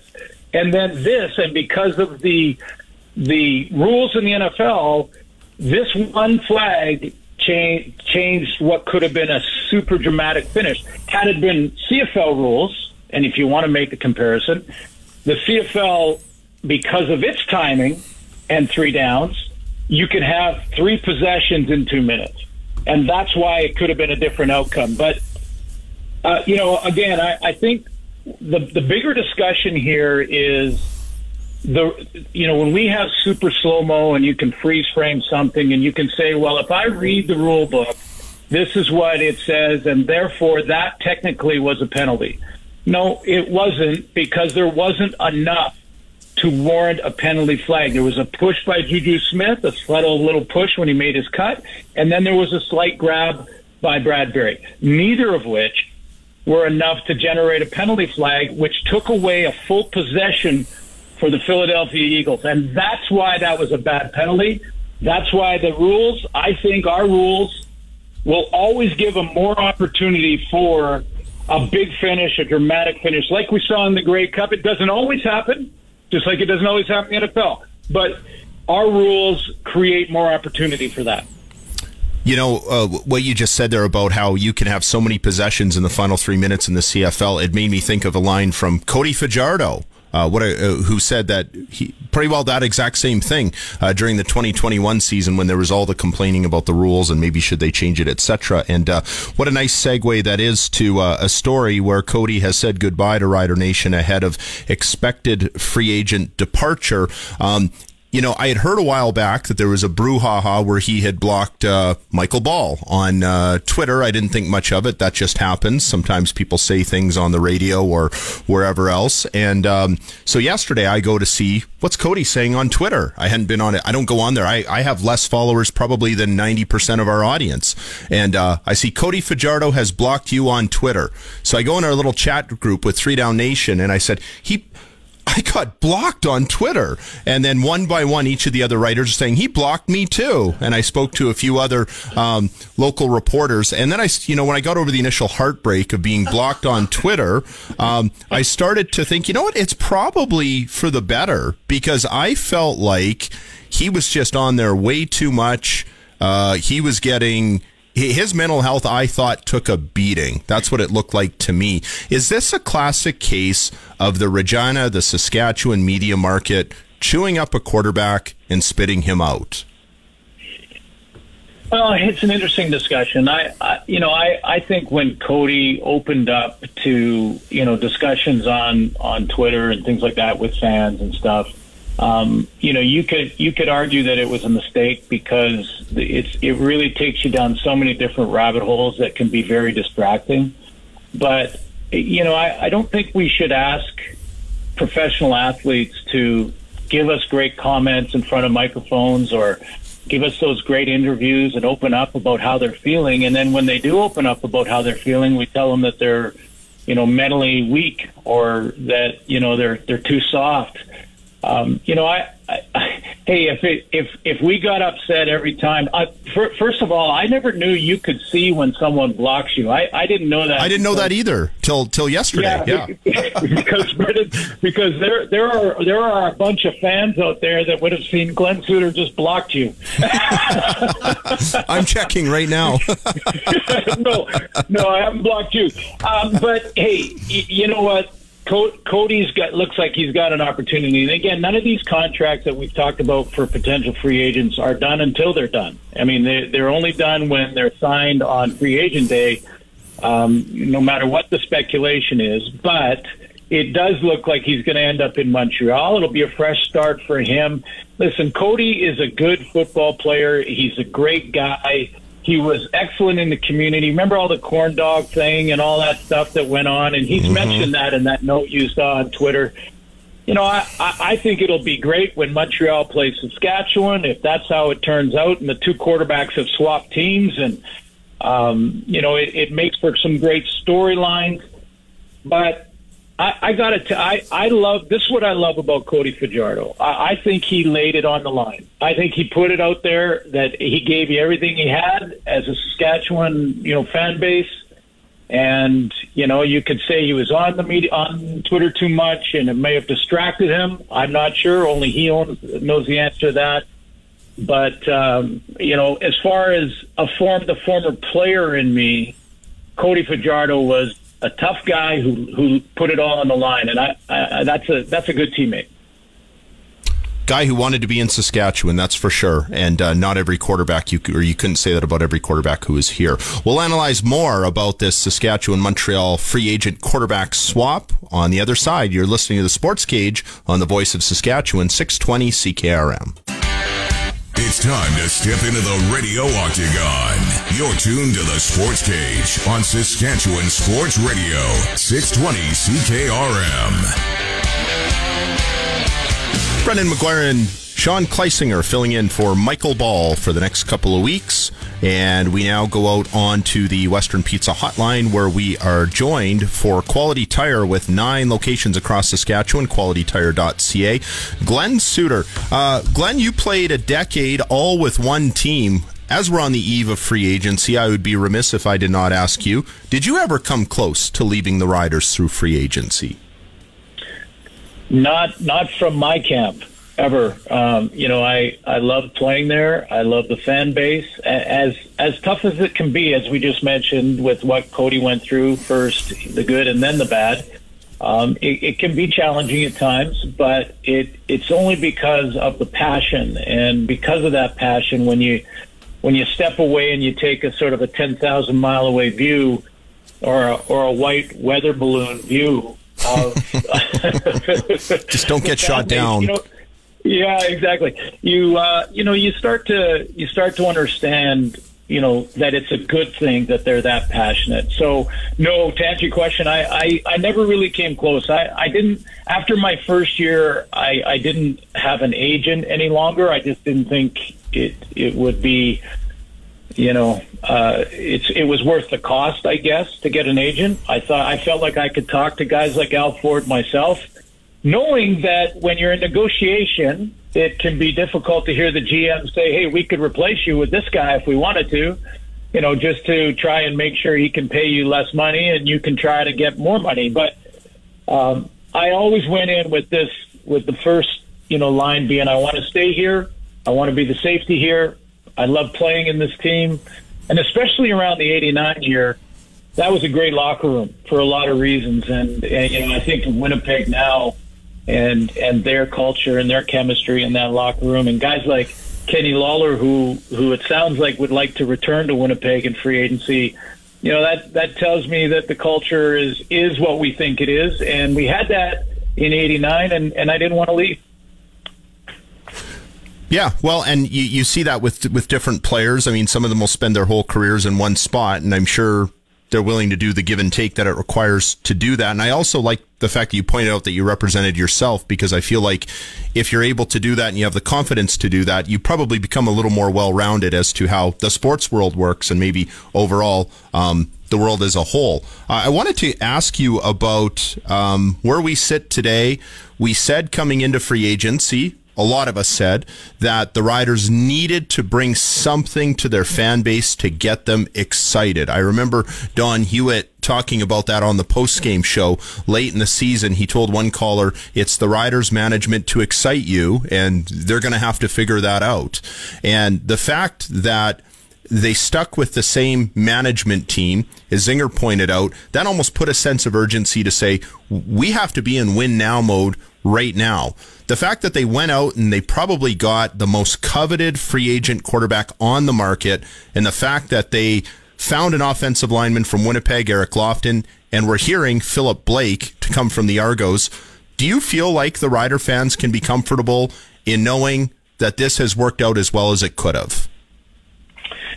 Well, I think if those things, you know, end up becoming truth, then then yeah, I, I you know I always wanted there. There's always been the stories of players who have changed their mind, uh, you know, just before free agency and and you know gone to a different team. But uh, yeah, if if you know, I thought Bo Levi Mitchell was probably the first and most coveted quarterback, and see to see if he would go to free agency, but he wasn't in the category as you mentioned because he wasn't a free agent; he was under contract. So it, it changes it. But he was sort of the number one name, and then once he decided, then Trevor Harris became the next one. So if if that happens, you know, here, here's here's the reality versus the perception of the reality.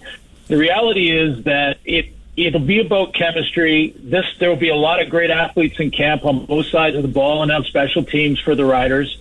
It'll be about how the coordinator and the coaching staff work with the players and making sure that they build a program and a, and a playbook that best suits their their abilities and Trevor Harris's ability if he ends up a Saskatchewan Rough Rider, and then and then they have to go out and earn it, and and hopefully that's really entertaining, and hopefully they're in the fight every single game. And the reality is there might be some new young names that emerge that really become the stars early in the football season, but the perception of success in free agency gets down to that resume and what players have on their resume and what the fan base can get excited about because of that. And that's where Trevor Harris comes in, to your point, because of the guys that were out there, he can be the biggest difference maker to get them in the playoffs, get them over the hump, and get them to a championship game because we know he's done that with another team before. And because of that resume, now he becomes a guy that can get the fan base excited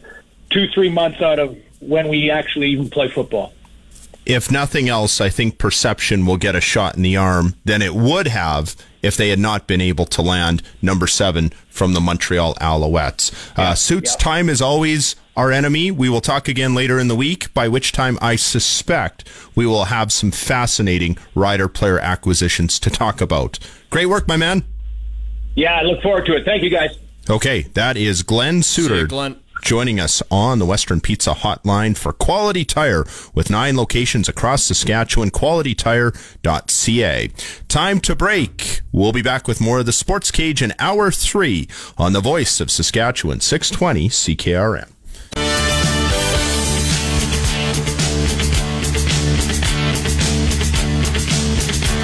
Filling in for Michael Ball, here's Brendan McGuire. Hour three on the Monday edition of the Sports Cage for Andrew Sheret Limited, providing plumbing, HVAC, and irrigation supplies across Western Canada since 1892. Learn more at sheret.com. Coming up a little bit later in the program, we will hear from Tyrone Poole, two-time Super Bowl champion, and his take on Super Bowl 57. Uh, Brendan McGuire and Sean Kleisinger filling in for Michael Ball for the next couple of weeks. And right now, we go out onto the Western Pizza Hotline to talk to Regina Leader Post scribe Murray McCormick, who covers, among other things, the Rough Riders, the curling beat, etc., etc. And also, I bought this big, expensive laptop. It looked like it was a computer out of the 1980s. This thing weighs a ton and it's massive, and I needed a massive suitcase just to lug it around Grey Cup week. And Murray felt so sorry for me. He found a bag and even delivered it to my front doorstep, and it fits it perfectly. So, thank you for that, Murray. Um, did you go to the Tankard? How? What was it like? How was Estevan? It was good. That's the first time I've been to the. I actually was at the Tankard for the Scotties and for the Tankard, and it's the first time in the Estevan's new arena. And as a guy who spent many, many, many hours shivering in the old, the old barn in Estevan, it was such a nice to go into that uh, that new facility. And and boy, I know people took it. What a couple of surprises to see come out of the provincial championship. Robyn Silver, Silvernagle from uh, North Battleford, kind of a thrown together team, wins the provincial title, and then Kelly Knapp's team, who, you know, the guys have been curling for a long time. I think people who follow sports or live in Regina, his dad was the uh, the head pro at Tower Hill Golf Course, Scott Knapp, for since about 1985. So it was kind of nice to see those two young guys and the other ones uh, win a provincial title. So it was fun, good tankard, good place. Didn't kind of drove in and out, not like the old days. I'd spend five days down there. It's more of a drop in and run out. So it was good crazy story about what Robyn Silvernagle has had to deal with in her personal life. And uh, also, um, I think that a lot of people expected that we would see a surprise. Um, or not, sorry, not a surprise, but an open field on the men's side uh, because of the breakup of Team Dunstone. Uh, but I don't think anybody expected anybody other than Colton Flasch to get through, did we? No, I think someone adequately said, uh, you know, was Colton Flasch's tankard to lose. Like, and really it was. I don't think he just never really got all that sharp. He didn't make it to the A finals. That's a, one of those other things. There's another guy named Steve Laycock was there. Yeah, but I don't. I think Flasch. If you've asked them, they were not happy with the way they played. And problem is they're kind of outside the points window too, so they won't even get to the Brier as a wild card team. So their competitive season ended after a pretty strong season on the uh, World Curling Tour and Grand Slam. So I think that was the biggest surprise. I, it'll be interesting to see what Kelly and his team can do at, at a bar. It's a whole other game once you find out. You always want to dream of playing there, but boy, there's a lot of pressure, different ice conditions, slightly larger building. It's it's a it's a big adjustment. So it'll be interesting to see if these guys can end the tankard drought that goes back to 1980 when Rick Folk won uh, a Brier and a tank uh, the World Championship and a Brier. 1980. That's a long time ago. Crazy to think that the yeah, crazy to think that the drought has lasted more than 40 years. Okay, we'll take a brief break from this serious curling talk and talk about this minor CFL nonsense that's happening around. Um, I read the piece that you put up. Uh, I I have the subscription on the fancy Regina Leader Post app, and the title is "Riders Could Be Buyers When Free Agent Period Opens Tuesday." Um, we're hearing all kinds of reports that Trevor Harris is going to come here. Touchdown, Jake. Jake Wieneke is supposed to come here. Uh, Eric Lofton is coming to Saskatchewan, and it's believed that Philip Blake is going to come to to Saskatchewan. So we knew this was a pretty critical free agent period, maybe the most critical that the Rough Riders have had uh, since Chris Jones came in back in 2016. Uh, I feel yeah. like it has gone about as well as it could have for the Rough Riders and their fan base. I know that no bull Levi Mitchell is going to be a thorn in the side for some people, but overall, I think you have to be pretty happy with this if you're a Rider fan, don't you? Yeah, I think we have to temper some of your enthusiasm, Ben, because it kind of like my I was trying to write that that package on fridge. Things could change tomorrow still, though. So we still have to. Nothing's a done deal. Yeah. yeah.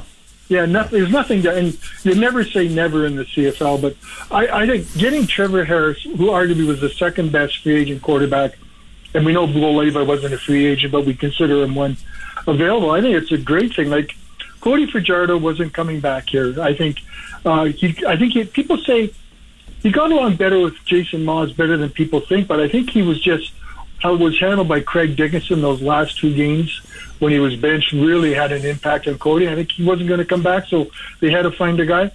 And Trevor Harris, like I've dealt with Trevor. I think I've interviewed him maybe two or three times. He's always a little bit, and he's the fans are going to like him. He's just as personable. He's he's as, as involved in the community.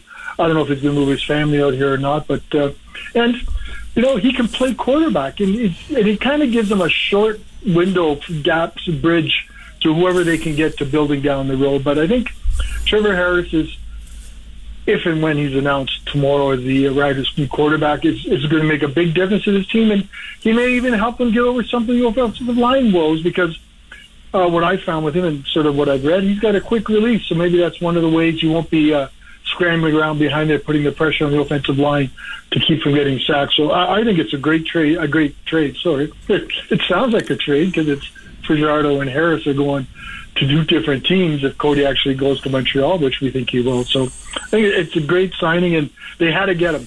If they didn't get him, boy oh boy, would be a dark place in Regina if, if uh, Regina, home province, if Trevor Harris signed with somebody else. Chatting with Saskatchewan Roughrider beat reporter Murray McCormick uh, from the Regina Leader Post for Western Pizza. Dine in, take out, or delivery. Get it hot, get it fast from Western Pizza.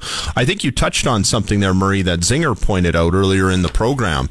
Had, had the Riders cleaned house and found a new general manager or a new head coach, usually the inclination is give them a year or two to really figure it out.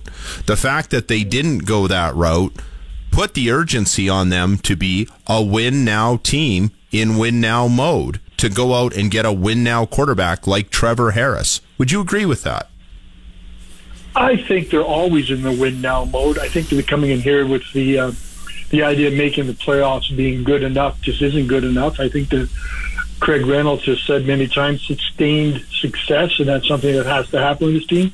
It doesn't happen with team unless they have somebody who can throw the ball and generate, move the ball down the field. So I think they had to go out for them. It's it's interesting that he signed a two year deal. Sorry, reportedly signed a two year deal, considering that uh, Jeremy O'Day and Craig Dickenson don't have two year deals. They have a one year deal. So the pressure is really on them.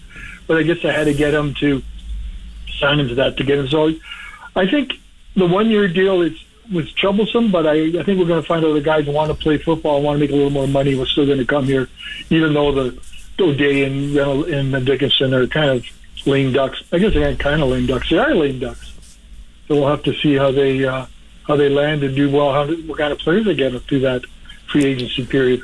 Our friend Herb Zurkowsky of the Montreal Gazette has been writing some fascinating reports about what's happening with the Alouettes and their ownership situation. Again, this came as a real curveball that Trevor Harris didn't just go back to Montreal. He seems to have a great relationship with Danny Maciocia, who, by the way, helped rescue Trevor's career by putting him ahead of Vernon Adams on the depth chart in Montreal and hired a head coach who Trevor seems to like and vice versa, etc., etc. Um, in 1987, the Montreal Alouettes folded and were in chaos. And as a result of that, the Rough Riders got, let's see, Terry Baker, Dave Ridgway, Dan Rashovich. I know you remember all this, Murray.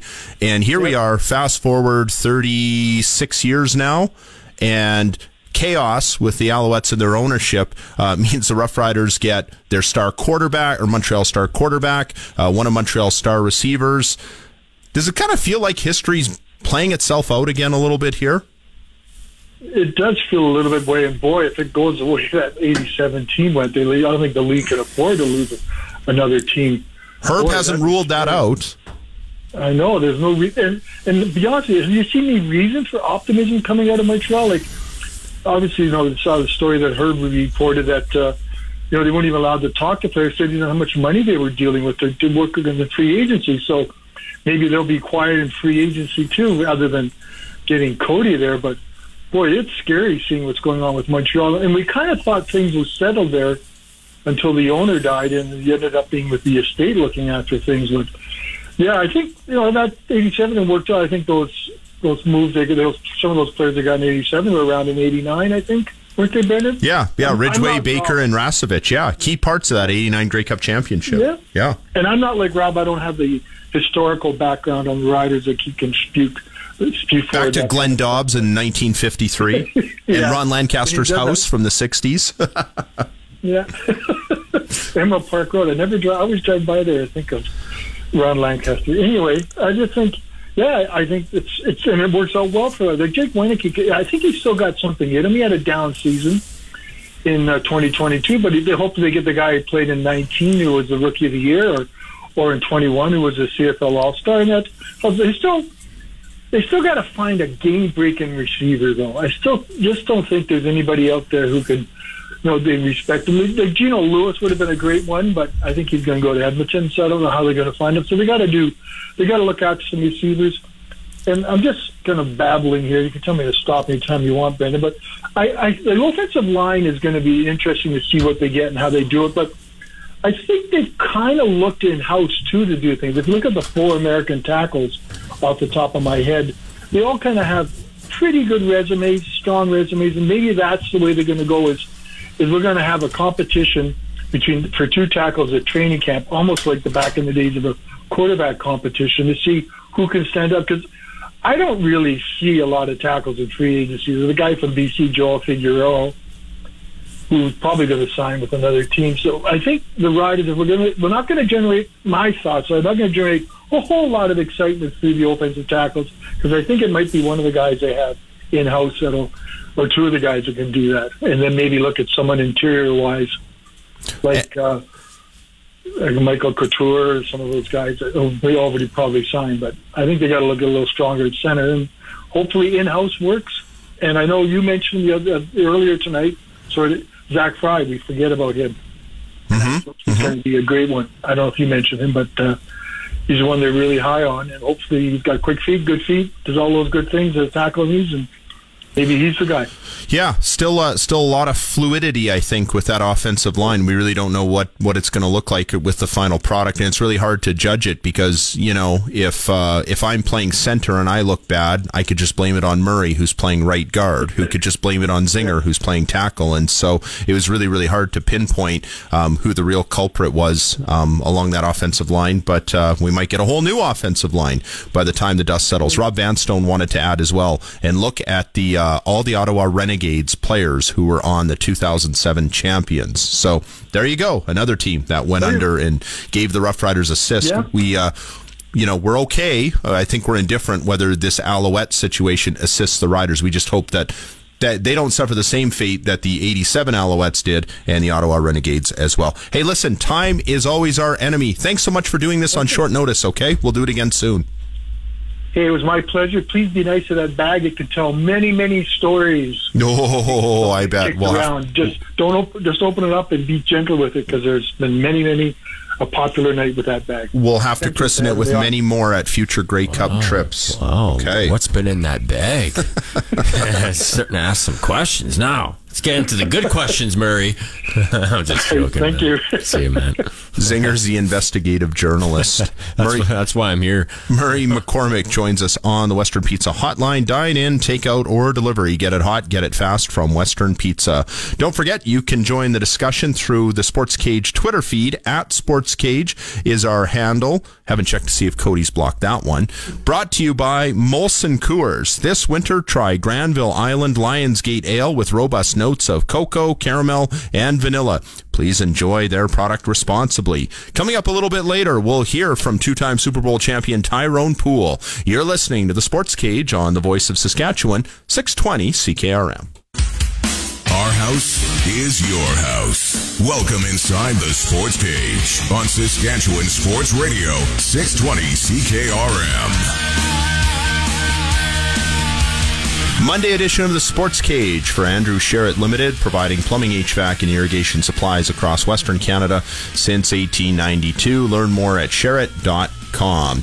Tomorrow night, we'll have the Craig Dickenson show. I know we're excited to hear from the coach after the dust settles. We think the dust will be settled by then on the free agent frenzy in the Canadian Football League, uh, opening up tomorrow. And you know, we've heard a few people mention that this is not yet a done deal because nobody could sign yet. At least if you're popping from team to team, if you're re-signing with your own team, that's a done deal already. By the way, did Cody block us on Twitter? The No, channel? not yet, which is good.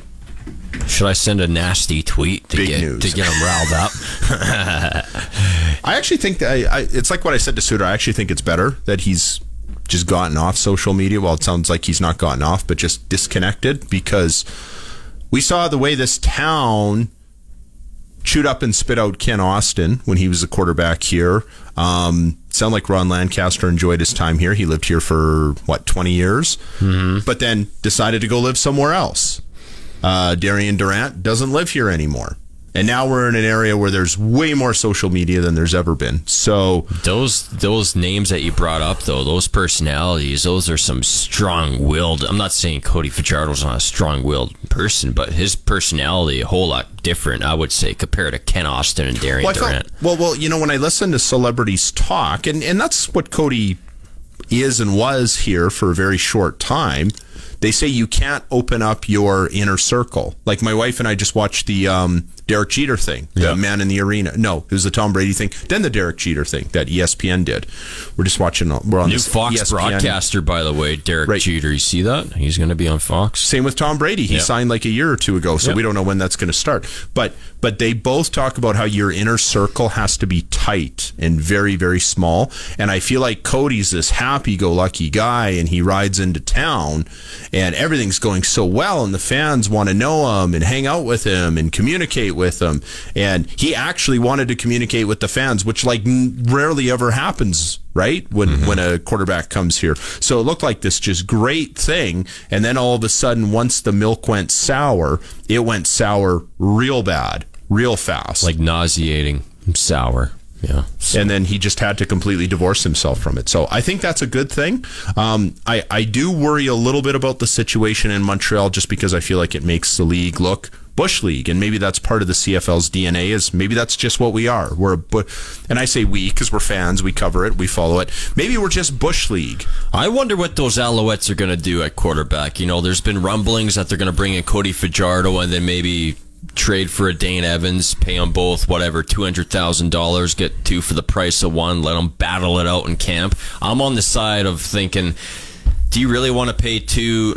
No, this might be a harsh word. Mediocre quarterbacks two hundred thousand dollars, or do you just want to kind of go into the season with Fajardo as your quarterback, and then maybe you know use that money that you were going to give to Dane Evans, pl- plop it somewhere else? Like I don't know if trading for Dane Evans is the way to go, but there's not going to be any money to give to anybody. There, there's going to be nobody else out there that you can pay because the free agent market will be swallowed up probably by the time they get this ownership yeah, mess because if I'm out. correct, Dane Evans, he's under contract, right? With yeah. with the yeah, Hamilton. he's not a free agent. Yeah. yeah. So and also the the Tabbies they re-signed Matthew Shiltz as well, right? So they they must be thinking that Shiltz is going to be backing up Bo Levi this year. So there's no chance they're bringing all three of those guys. There's no back. chance that Dane Evans can be back, especially now that they re-signed Shiltz, right? So they'll like, release him for nothing if they can't trade him. So I think where's he going to go? Yeah, so I think I think Ottawa? I'm I'm in the camp of Arbuckle's uh, in Ottawa.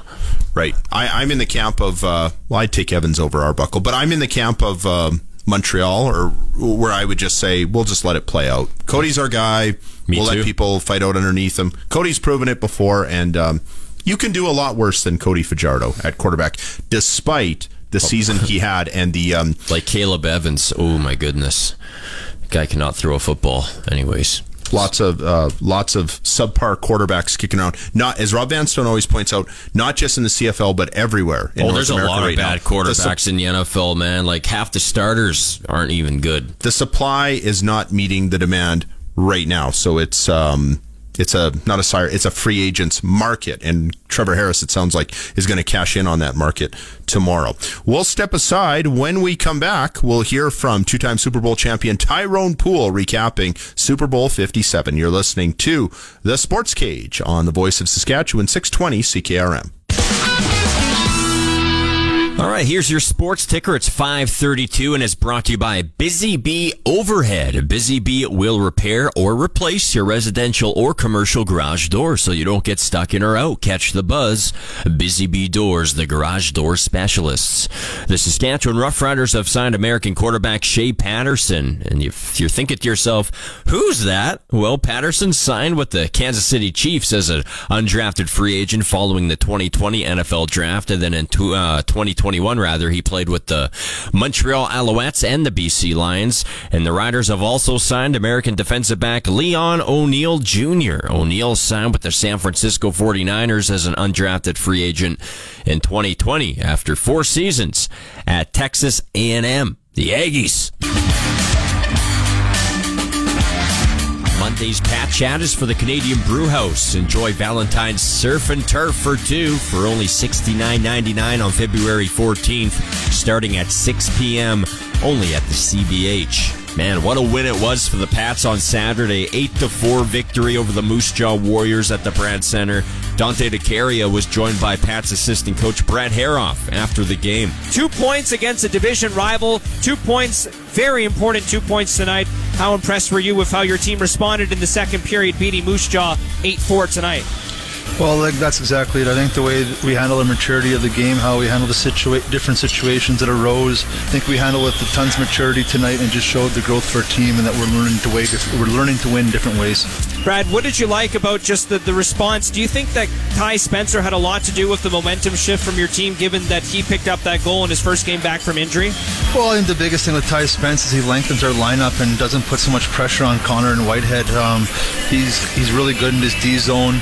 You know, for an undersized guy, he's really sneaky defensively, and you can play him in every situation. And when you take start taking three, four minutes off of uh, take it off Connor's game, you know, he's just so much more energized on the offensive side and doesn't have to get beat up killing penalties. So obviously that goal is huge for us tonight, but I just think what he does for our lineup and the length he gives us just makes a big difference. Very uh, important milestone tonight. John Paddock picks up his 200th career victory as coach of the Regina Pats. Maybe speak on what he has meant to you, this organization, and getting his 200th win tonight. Uh, he's well in reach of finishing the season second all time in wins as a coach in Pats history. You know, Dante, me and John kind of go back to me playing in the American League, and that's exactly how I'm here right now. Is because Yeah. I knew John from the American League, and um, he got me started in um in playing in the American League, probably. And that's another story. But he gave me my chance in coaching here, and just to be around him for the last eight years, and just to watch the other hockey men in the world, just the way that they treat him with the respect, and for me to be able to work alongside him and you know Dave Struch for the last eight years, I fi- I count myself very very fortunate um, to be learning under a man like him.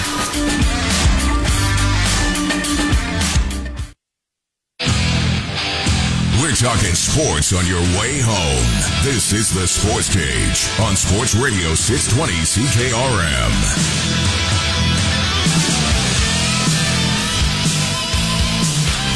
Hour three on the Monday edition of the Sports Cage. Tomorrow we will hear from the coach, Craig Dickenson, on the Craig Dickenson Show. It'll be our first chance to visit with the ball coach after the free agent frenzy in the Canadian Football League opens up tomorrow. Joining us right now on the Western Pizza Hotline is our NFL contributor, Tyrone Poole, two time Super Bowl champion with the New England Patriots. Tyrone, what did you think about the Super Bowl yesterday? Hello, Brandon. Uh, first and foremost, want to say hello to all of my Canadian friends north of the border. I'm here in Atlanta, Georgia, and it's always an honor uh, to talk sports. But uh, to answer your question, uh, you know, it was what I thought it would be. Um, I thought it would be a high scoring game. Of course, you got the number one offense with the Kansas City Chiefs, and you got a great offense uh, with the Philadelphia Eagles. And uh, I just felt like at the end, my pick was uh, the Kansas City Chiefs. Uh, the reason why I said Kansas City would win is because I've seen that story too many times. And what story am I talking about? I'm talking about when you have a great head coach and you have a great quarterback. That is always a recipe for winning. And uh, Patrick Mahomes, Andy Reid, I saw the same thing with Tom Brady and Bill Belichick. So uh, that was the reason why I picked Kansas City. But it was a heck of a game, heck of a game. I picked Kansas City too, and I fully expected it to blow up in my face. I was just thinking that, you know, I'd get greater odds if I took Kansas City, but at the end of the day, I guess you can't go against a Patrick Mahomes even if he's 80%. Hey, um, I was going to ask you because you had a long career as a defensive back in the National Football League. You would have had a, a good view of the replay, just like the rest of us did, on that penalty that people are talking about still today, and we'll probably talk for months and years ahead. Was it a penalty? What do you think? Well, I tell you what, people gonna always talk. They're gonna always talk. You know, and I'll say this as well. There's always holding. There's always some type of something that's done illegally every snap. It just doesn't get called. Uh, it's kind of like offensive lineman, right? The offensive lineman never really gets their name called unless they create some type of false start. Okay, uh, people can't really see it, but when you're in the open, like a defensive back, a wide receiver, everything is visible. But what I'm trying to say is, there's always holding going on. It is just when is it discovered? Uh, I had a wise defensive back once tell me, a veteran. He says, if you hold a hundred times, will the referee throw throw a hundred flags? No, they would not. What you have to do is know pick and choose when to do. Okay, and I think you know you should let them play football in a situation like this. Receivers are pushing off on defensive backs, and what we're trying to do is grab that arm that they're trying to push out on. And I'll close with this: they say the second man is always going to be the one that gets caught. Okay, and, but at the end of the day, you know, you let them play football um, unless it's something very uh, flagrant that causes the wide receiver to fall down, alter their body mechanics greatly, then you throw the flag. Other than that, you got to play football.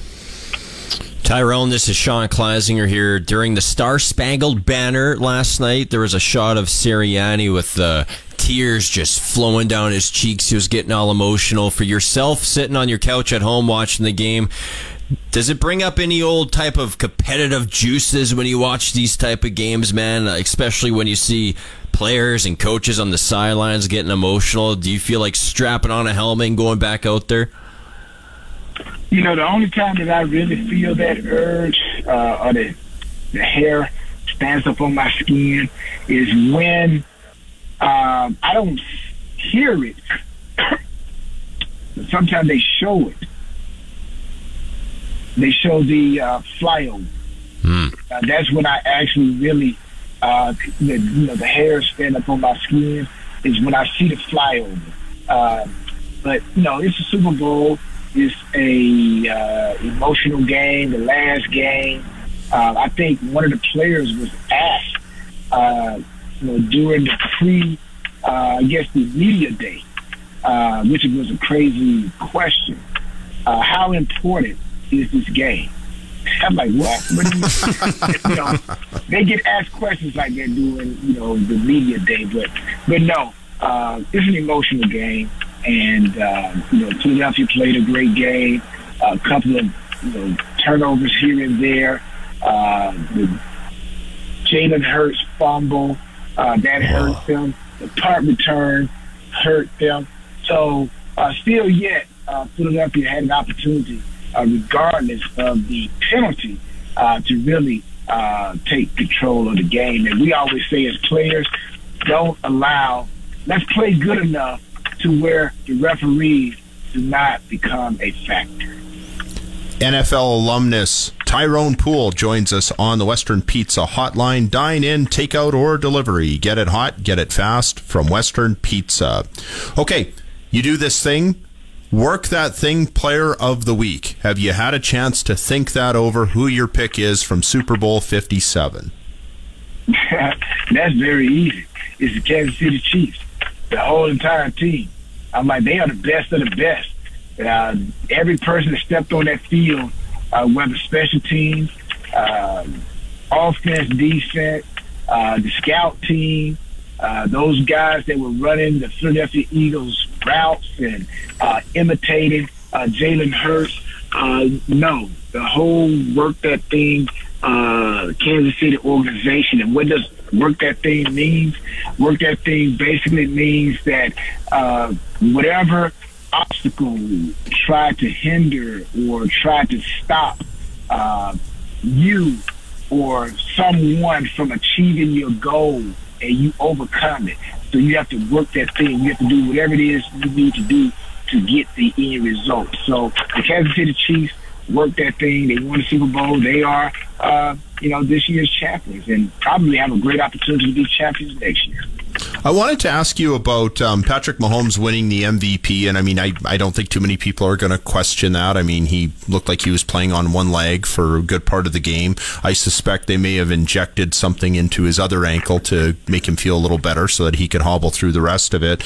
Um, it seems to me like, in, and in the Canadian Football League, we're just as guilty of it, where we always defer to the quarterback, the winning quarterback. So often, the winning quarterback or one of the best teams' quarterback either wins the Super Bowl MVP or the MVP of the whole entire league. And that's always kind of stuck in my craw a little bit because that goes against the fundamental values of what football is supposed to be.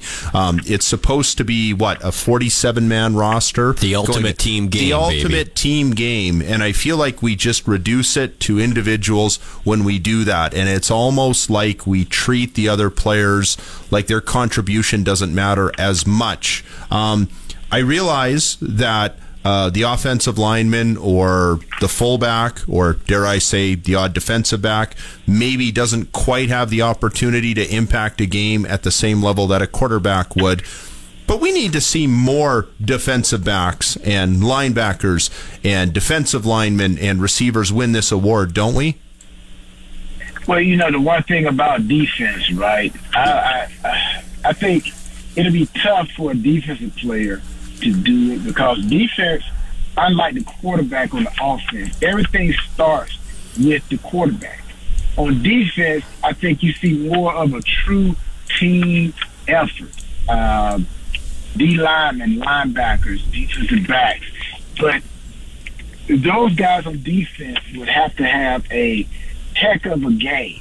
I'm like a defensive back would probably have to have uh, three interceptions, uh, uh, well, two interceptions, at least one return for a touchdown in a critical part of the game to probably get considered. But with the quarterback, everything starts with the snap.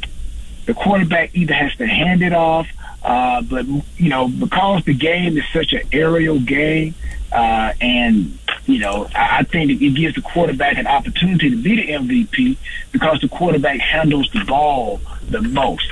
A, a defensive player, you know, unless they run the ball in your gap all game, probably only going to make a few plays. A defensive back, they're not going to throw the ball at you every time, but the quarterback handles the ball every time. So it increases uh, his opportunity uh, to uh, make plays. So it's like being in uh, Las Vegas, the slot. The more you pull that handle, then you know the more your chances of winning are. So I get it. I see why the quarterback does have a more higher percentage to be the MVP. Plus, it's a quarterback-driven league, and that's why that position. Uh, you know, it's tough when you lose, and uh, you get too much of the credit when you win, and you get too much of the blame when you lose. But uh, that's just a high profile position. I don't care if it's college, high school, or the pros. Well, hey, if uh, our good pal Tyrone Poole, who has the credibility of being a star defensive back, is okay with it, then it's okay with us too. Uh, hey, listen, pal, never enough time. We appreciate this. We'll uh, let you get on with your Monday night. Yeah, thank you. And if I must say, uh, if anyone's looking for a great speaker in the Canadian area, um, uh, please check me out. Go to my website, Tyrone Poole. 38.com, TyronePoole38.com to get an opportunity to see a whole lot of other things that I'm doing, supplements, work that thing supplements, and I also have a book, uh, ultimate success in the game of life. Uh, uh, go to my website, purchase the book. Uh, you get a free autograph copy, which is a big trading card. So TyronePoole38.com. You took the words right out of my mouth, my friend. I'm looking at it right now. Speaker, author, athletic trainer. I'll be ordering my copy tonight. I look forward to receiving my signed copy in the mail. TyronePoole38.com. Time to break. We'll be back with more. You're listening to the Sports Cage on the voice of Saskatchewan, 620 CKRM. This day in sports history brought to you by Capital Ford Lincoln on the corner of Rochdale and Pasqua. February 13th, 1977. Eric Heiden becomes the first American to win the World Speed Skating Championship. And in 1990, Larry Bird's consecutive game free throw streak comes to an end at an astonishing 71 games.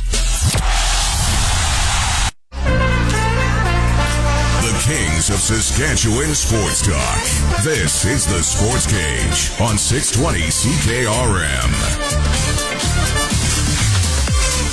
Coming up later this week on the program, we'll hear from the coach, Craig Dickenson, for the Craig Dickenson Show for McDougall Auctioneers. And we'll also check in with Peter Loubardias, who is uh, broadcasting hockey tonight. The Calgary Flames taking on the Ottawa Senators. Hope to speak with somebody in Ottawa. Lots of things happening over there. Shaq Evans, now Man. a member of the Ottawa Red Blacks, or so we're hearing through our good friends at 3downnation.com. This is Brendan McGuire and Sean Kleisinger with you, uh, wrapping up this episode of the Sports Cage. And of course, don't forget, uh, you can chime in through Twitter. Our handle is at Sports Cage. Brought to you by Molson Coors. This winter, try Granville Island Lionsgate Ale with robust notes of cocoa, caramel, and vanilla. Please enjoy their product responsibly. You can also call in at 306 936 6262 out of town, toll free 1 767 0620. And you can text us on the Capital GMC Buick Cadillac text line at that in town number 306 936 6262. Brendan McGuire and Sean Kleisinger wrapping up the first episode of the week you know, we think about all these hypothetical moves that the riders supposedly have already locked down, even though nobody can sign until tomorrow. Um, where do you peg them in the West with Trevor Harris at quarterback and Jake Wieneke and all you the know, other stuff? I, I think they're going to be. I think they have the potential to maybe reach second. I know people are going to be like, "Huh?"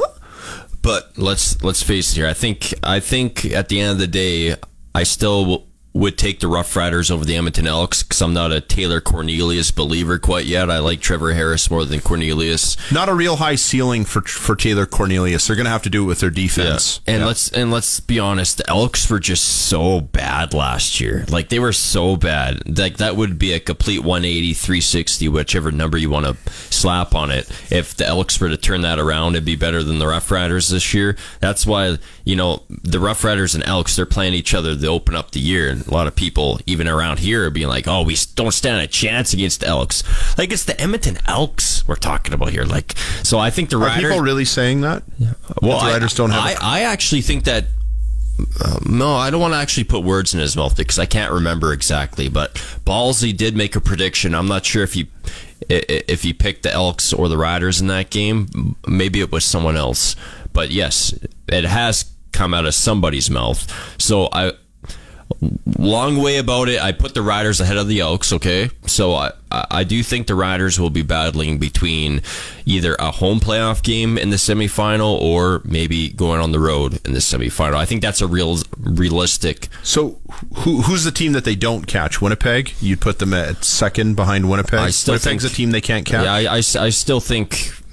Well, I think Winnipeg will pro- probably finish first in the West. No, I mean You'd have to think so. Just coming back, Uh, so I I, I think they're going to have a nearly impossible task catching the Blue Bombers or the Stampeders. That's what I think. I think the Lions and Stamps will be the first two, and then I think the Rough Riders they can they they can pass uh, the BC Lions, and I think they can pass the Edmonton Elks. I think that's realistic to think. I think that, I think it's realistic to believe that the Rough Riders could finish third this year. Vernon Adams Jr. hasn't earned his stripes as a starting quarterback yet. He Yeah. showed a lot of promise and he was a lot of fun to watch. He could be I shouldn't say he could be. He is a real exciting quarterback to watch.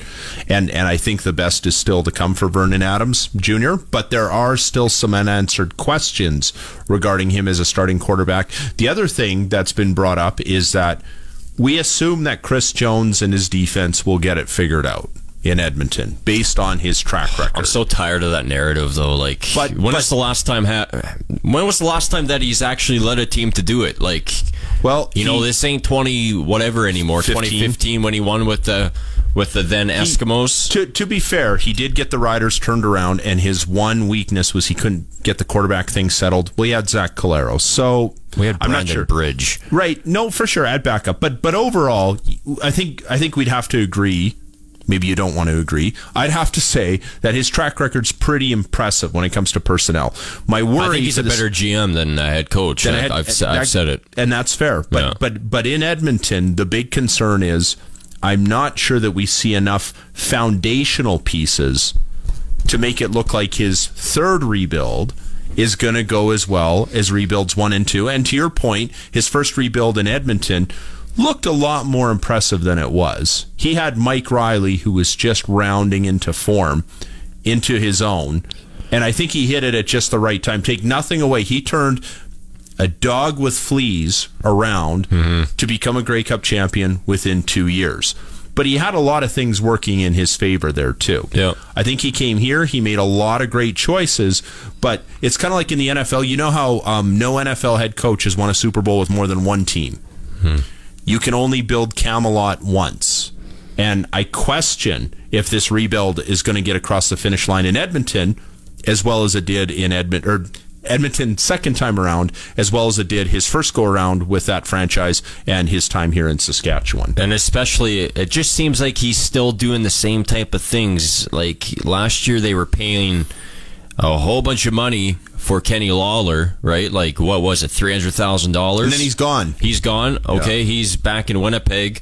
But now the word is they're going to be signing Eugene Lewis to another three hundred thousand dollar contract. So you're basically just taking the same approach of paying just outrageous amount of money for a wide receiver while you have Taylor Cornelius at quarterback. Like at some point, don't you got to kind of like flip the script and maybe take a different path here or there? I mean, you're Go after Trevor Harris. Get a, get the quarterback Yeah. thing solidified before you do the uh, the receiver Anyways, thing. But Chester on the text line. I know we got to go here, but oh, sir, that's Eli on the text line. Says dwellers this year for the Saskatchewan Roughriders. So Eli is not feeling the vibe right now. Chester says we definitely need to keep Cody. We got rid of uh, who we needed. Well, I got news for you, Chester. Cody will be signing on the dotted line tomorrow with the Montreal Alouettes, so he can close that chapter. Well, just like we and- can do with if- this, today's show. And and if Cody has a great year in Montreal and the Riders lay another egg, then Chester can call in and say, "Guys, I told you so." that would be sweet. I'll That's- save this audio, Chester, just in case. That's another episode of the Sports Cage. Zinger at Night is next here on the Almighty Six. Today's sports page has come to a close. Miss a segment? Download or stream the podcast now at sportscage.ca. Get your sports straight from the source. 620 CKRM.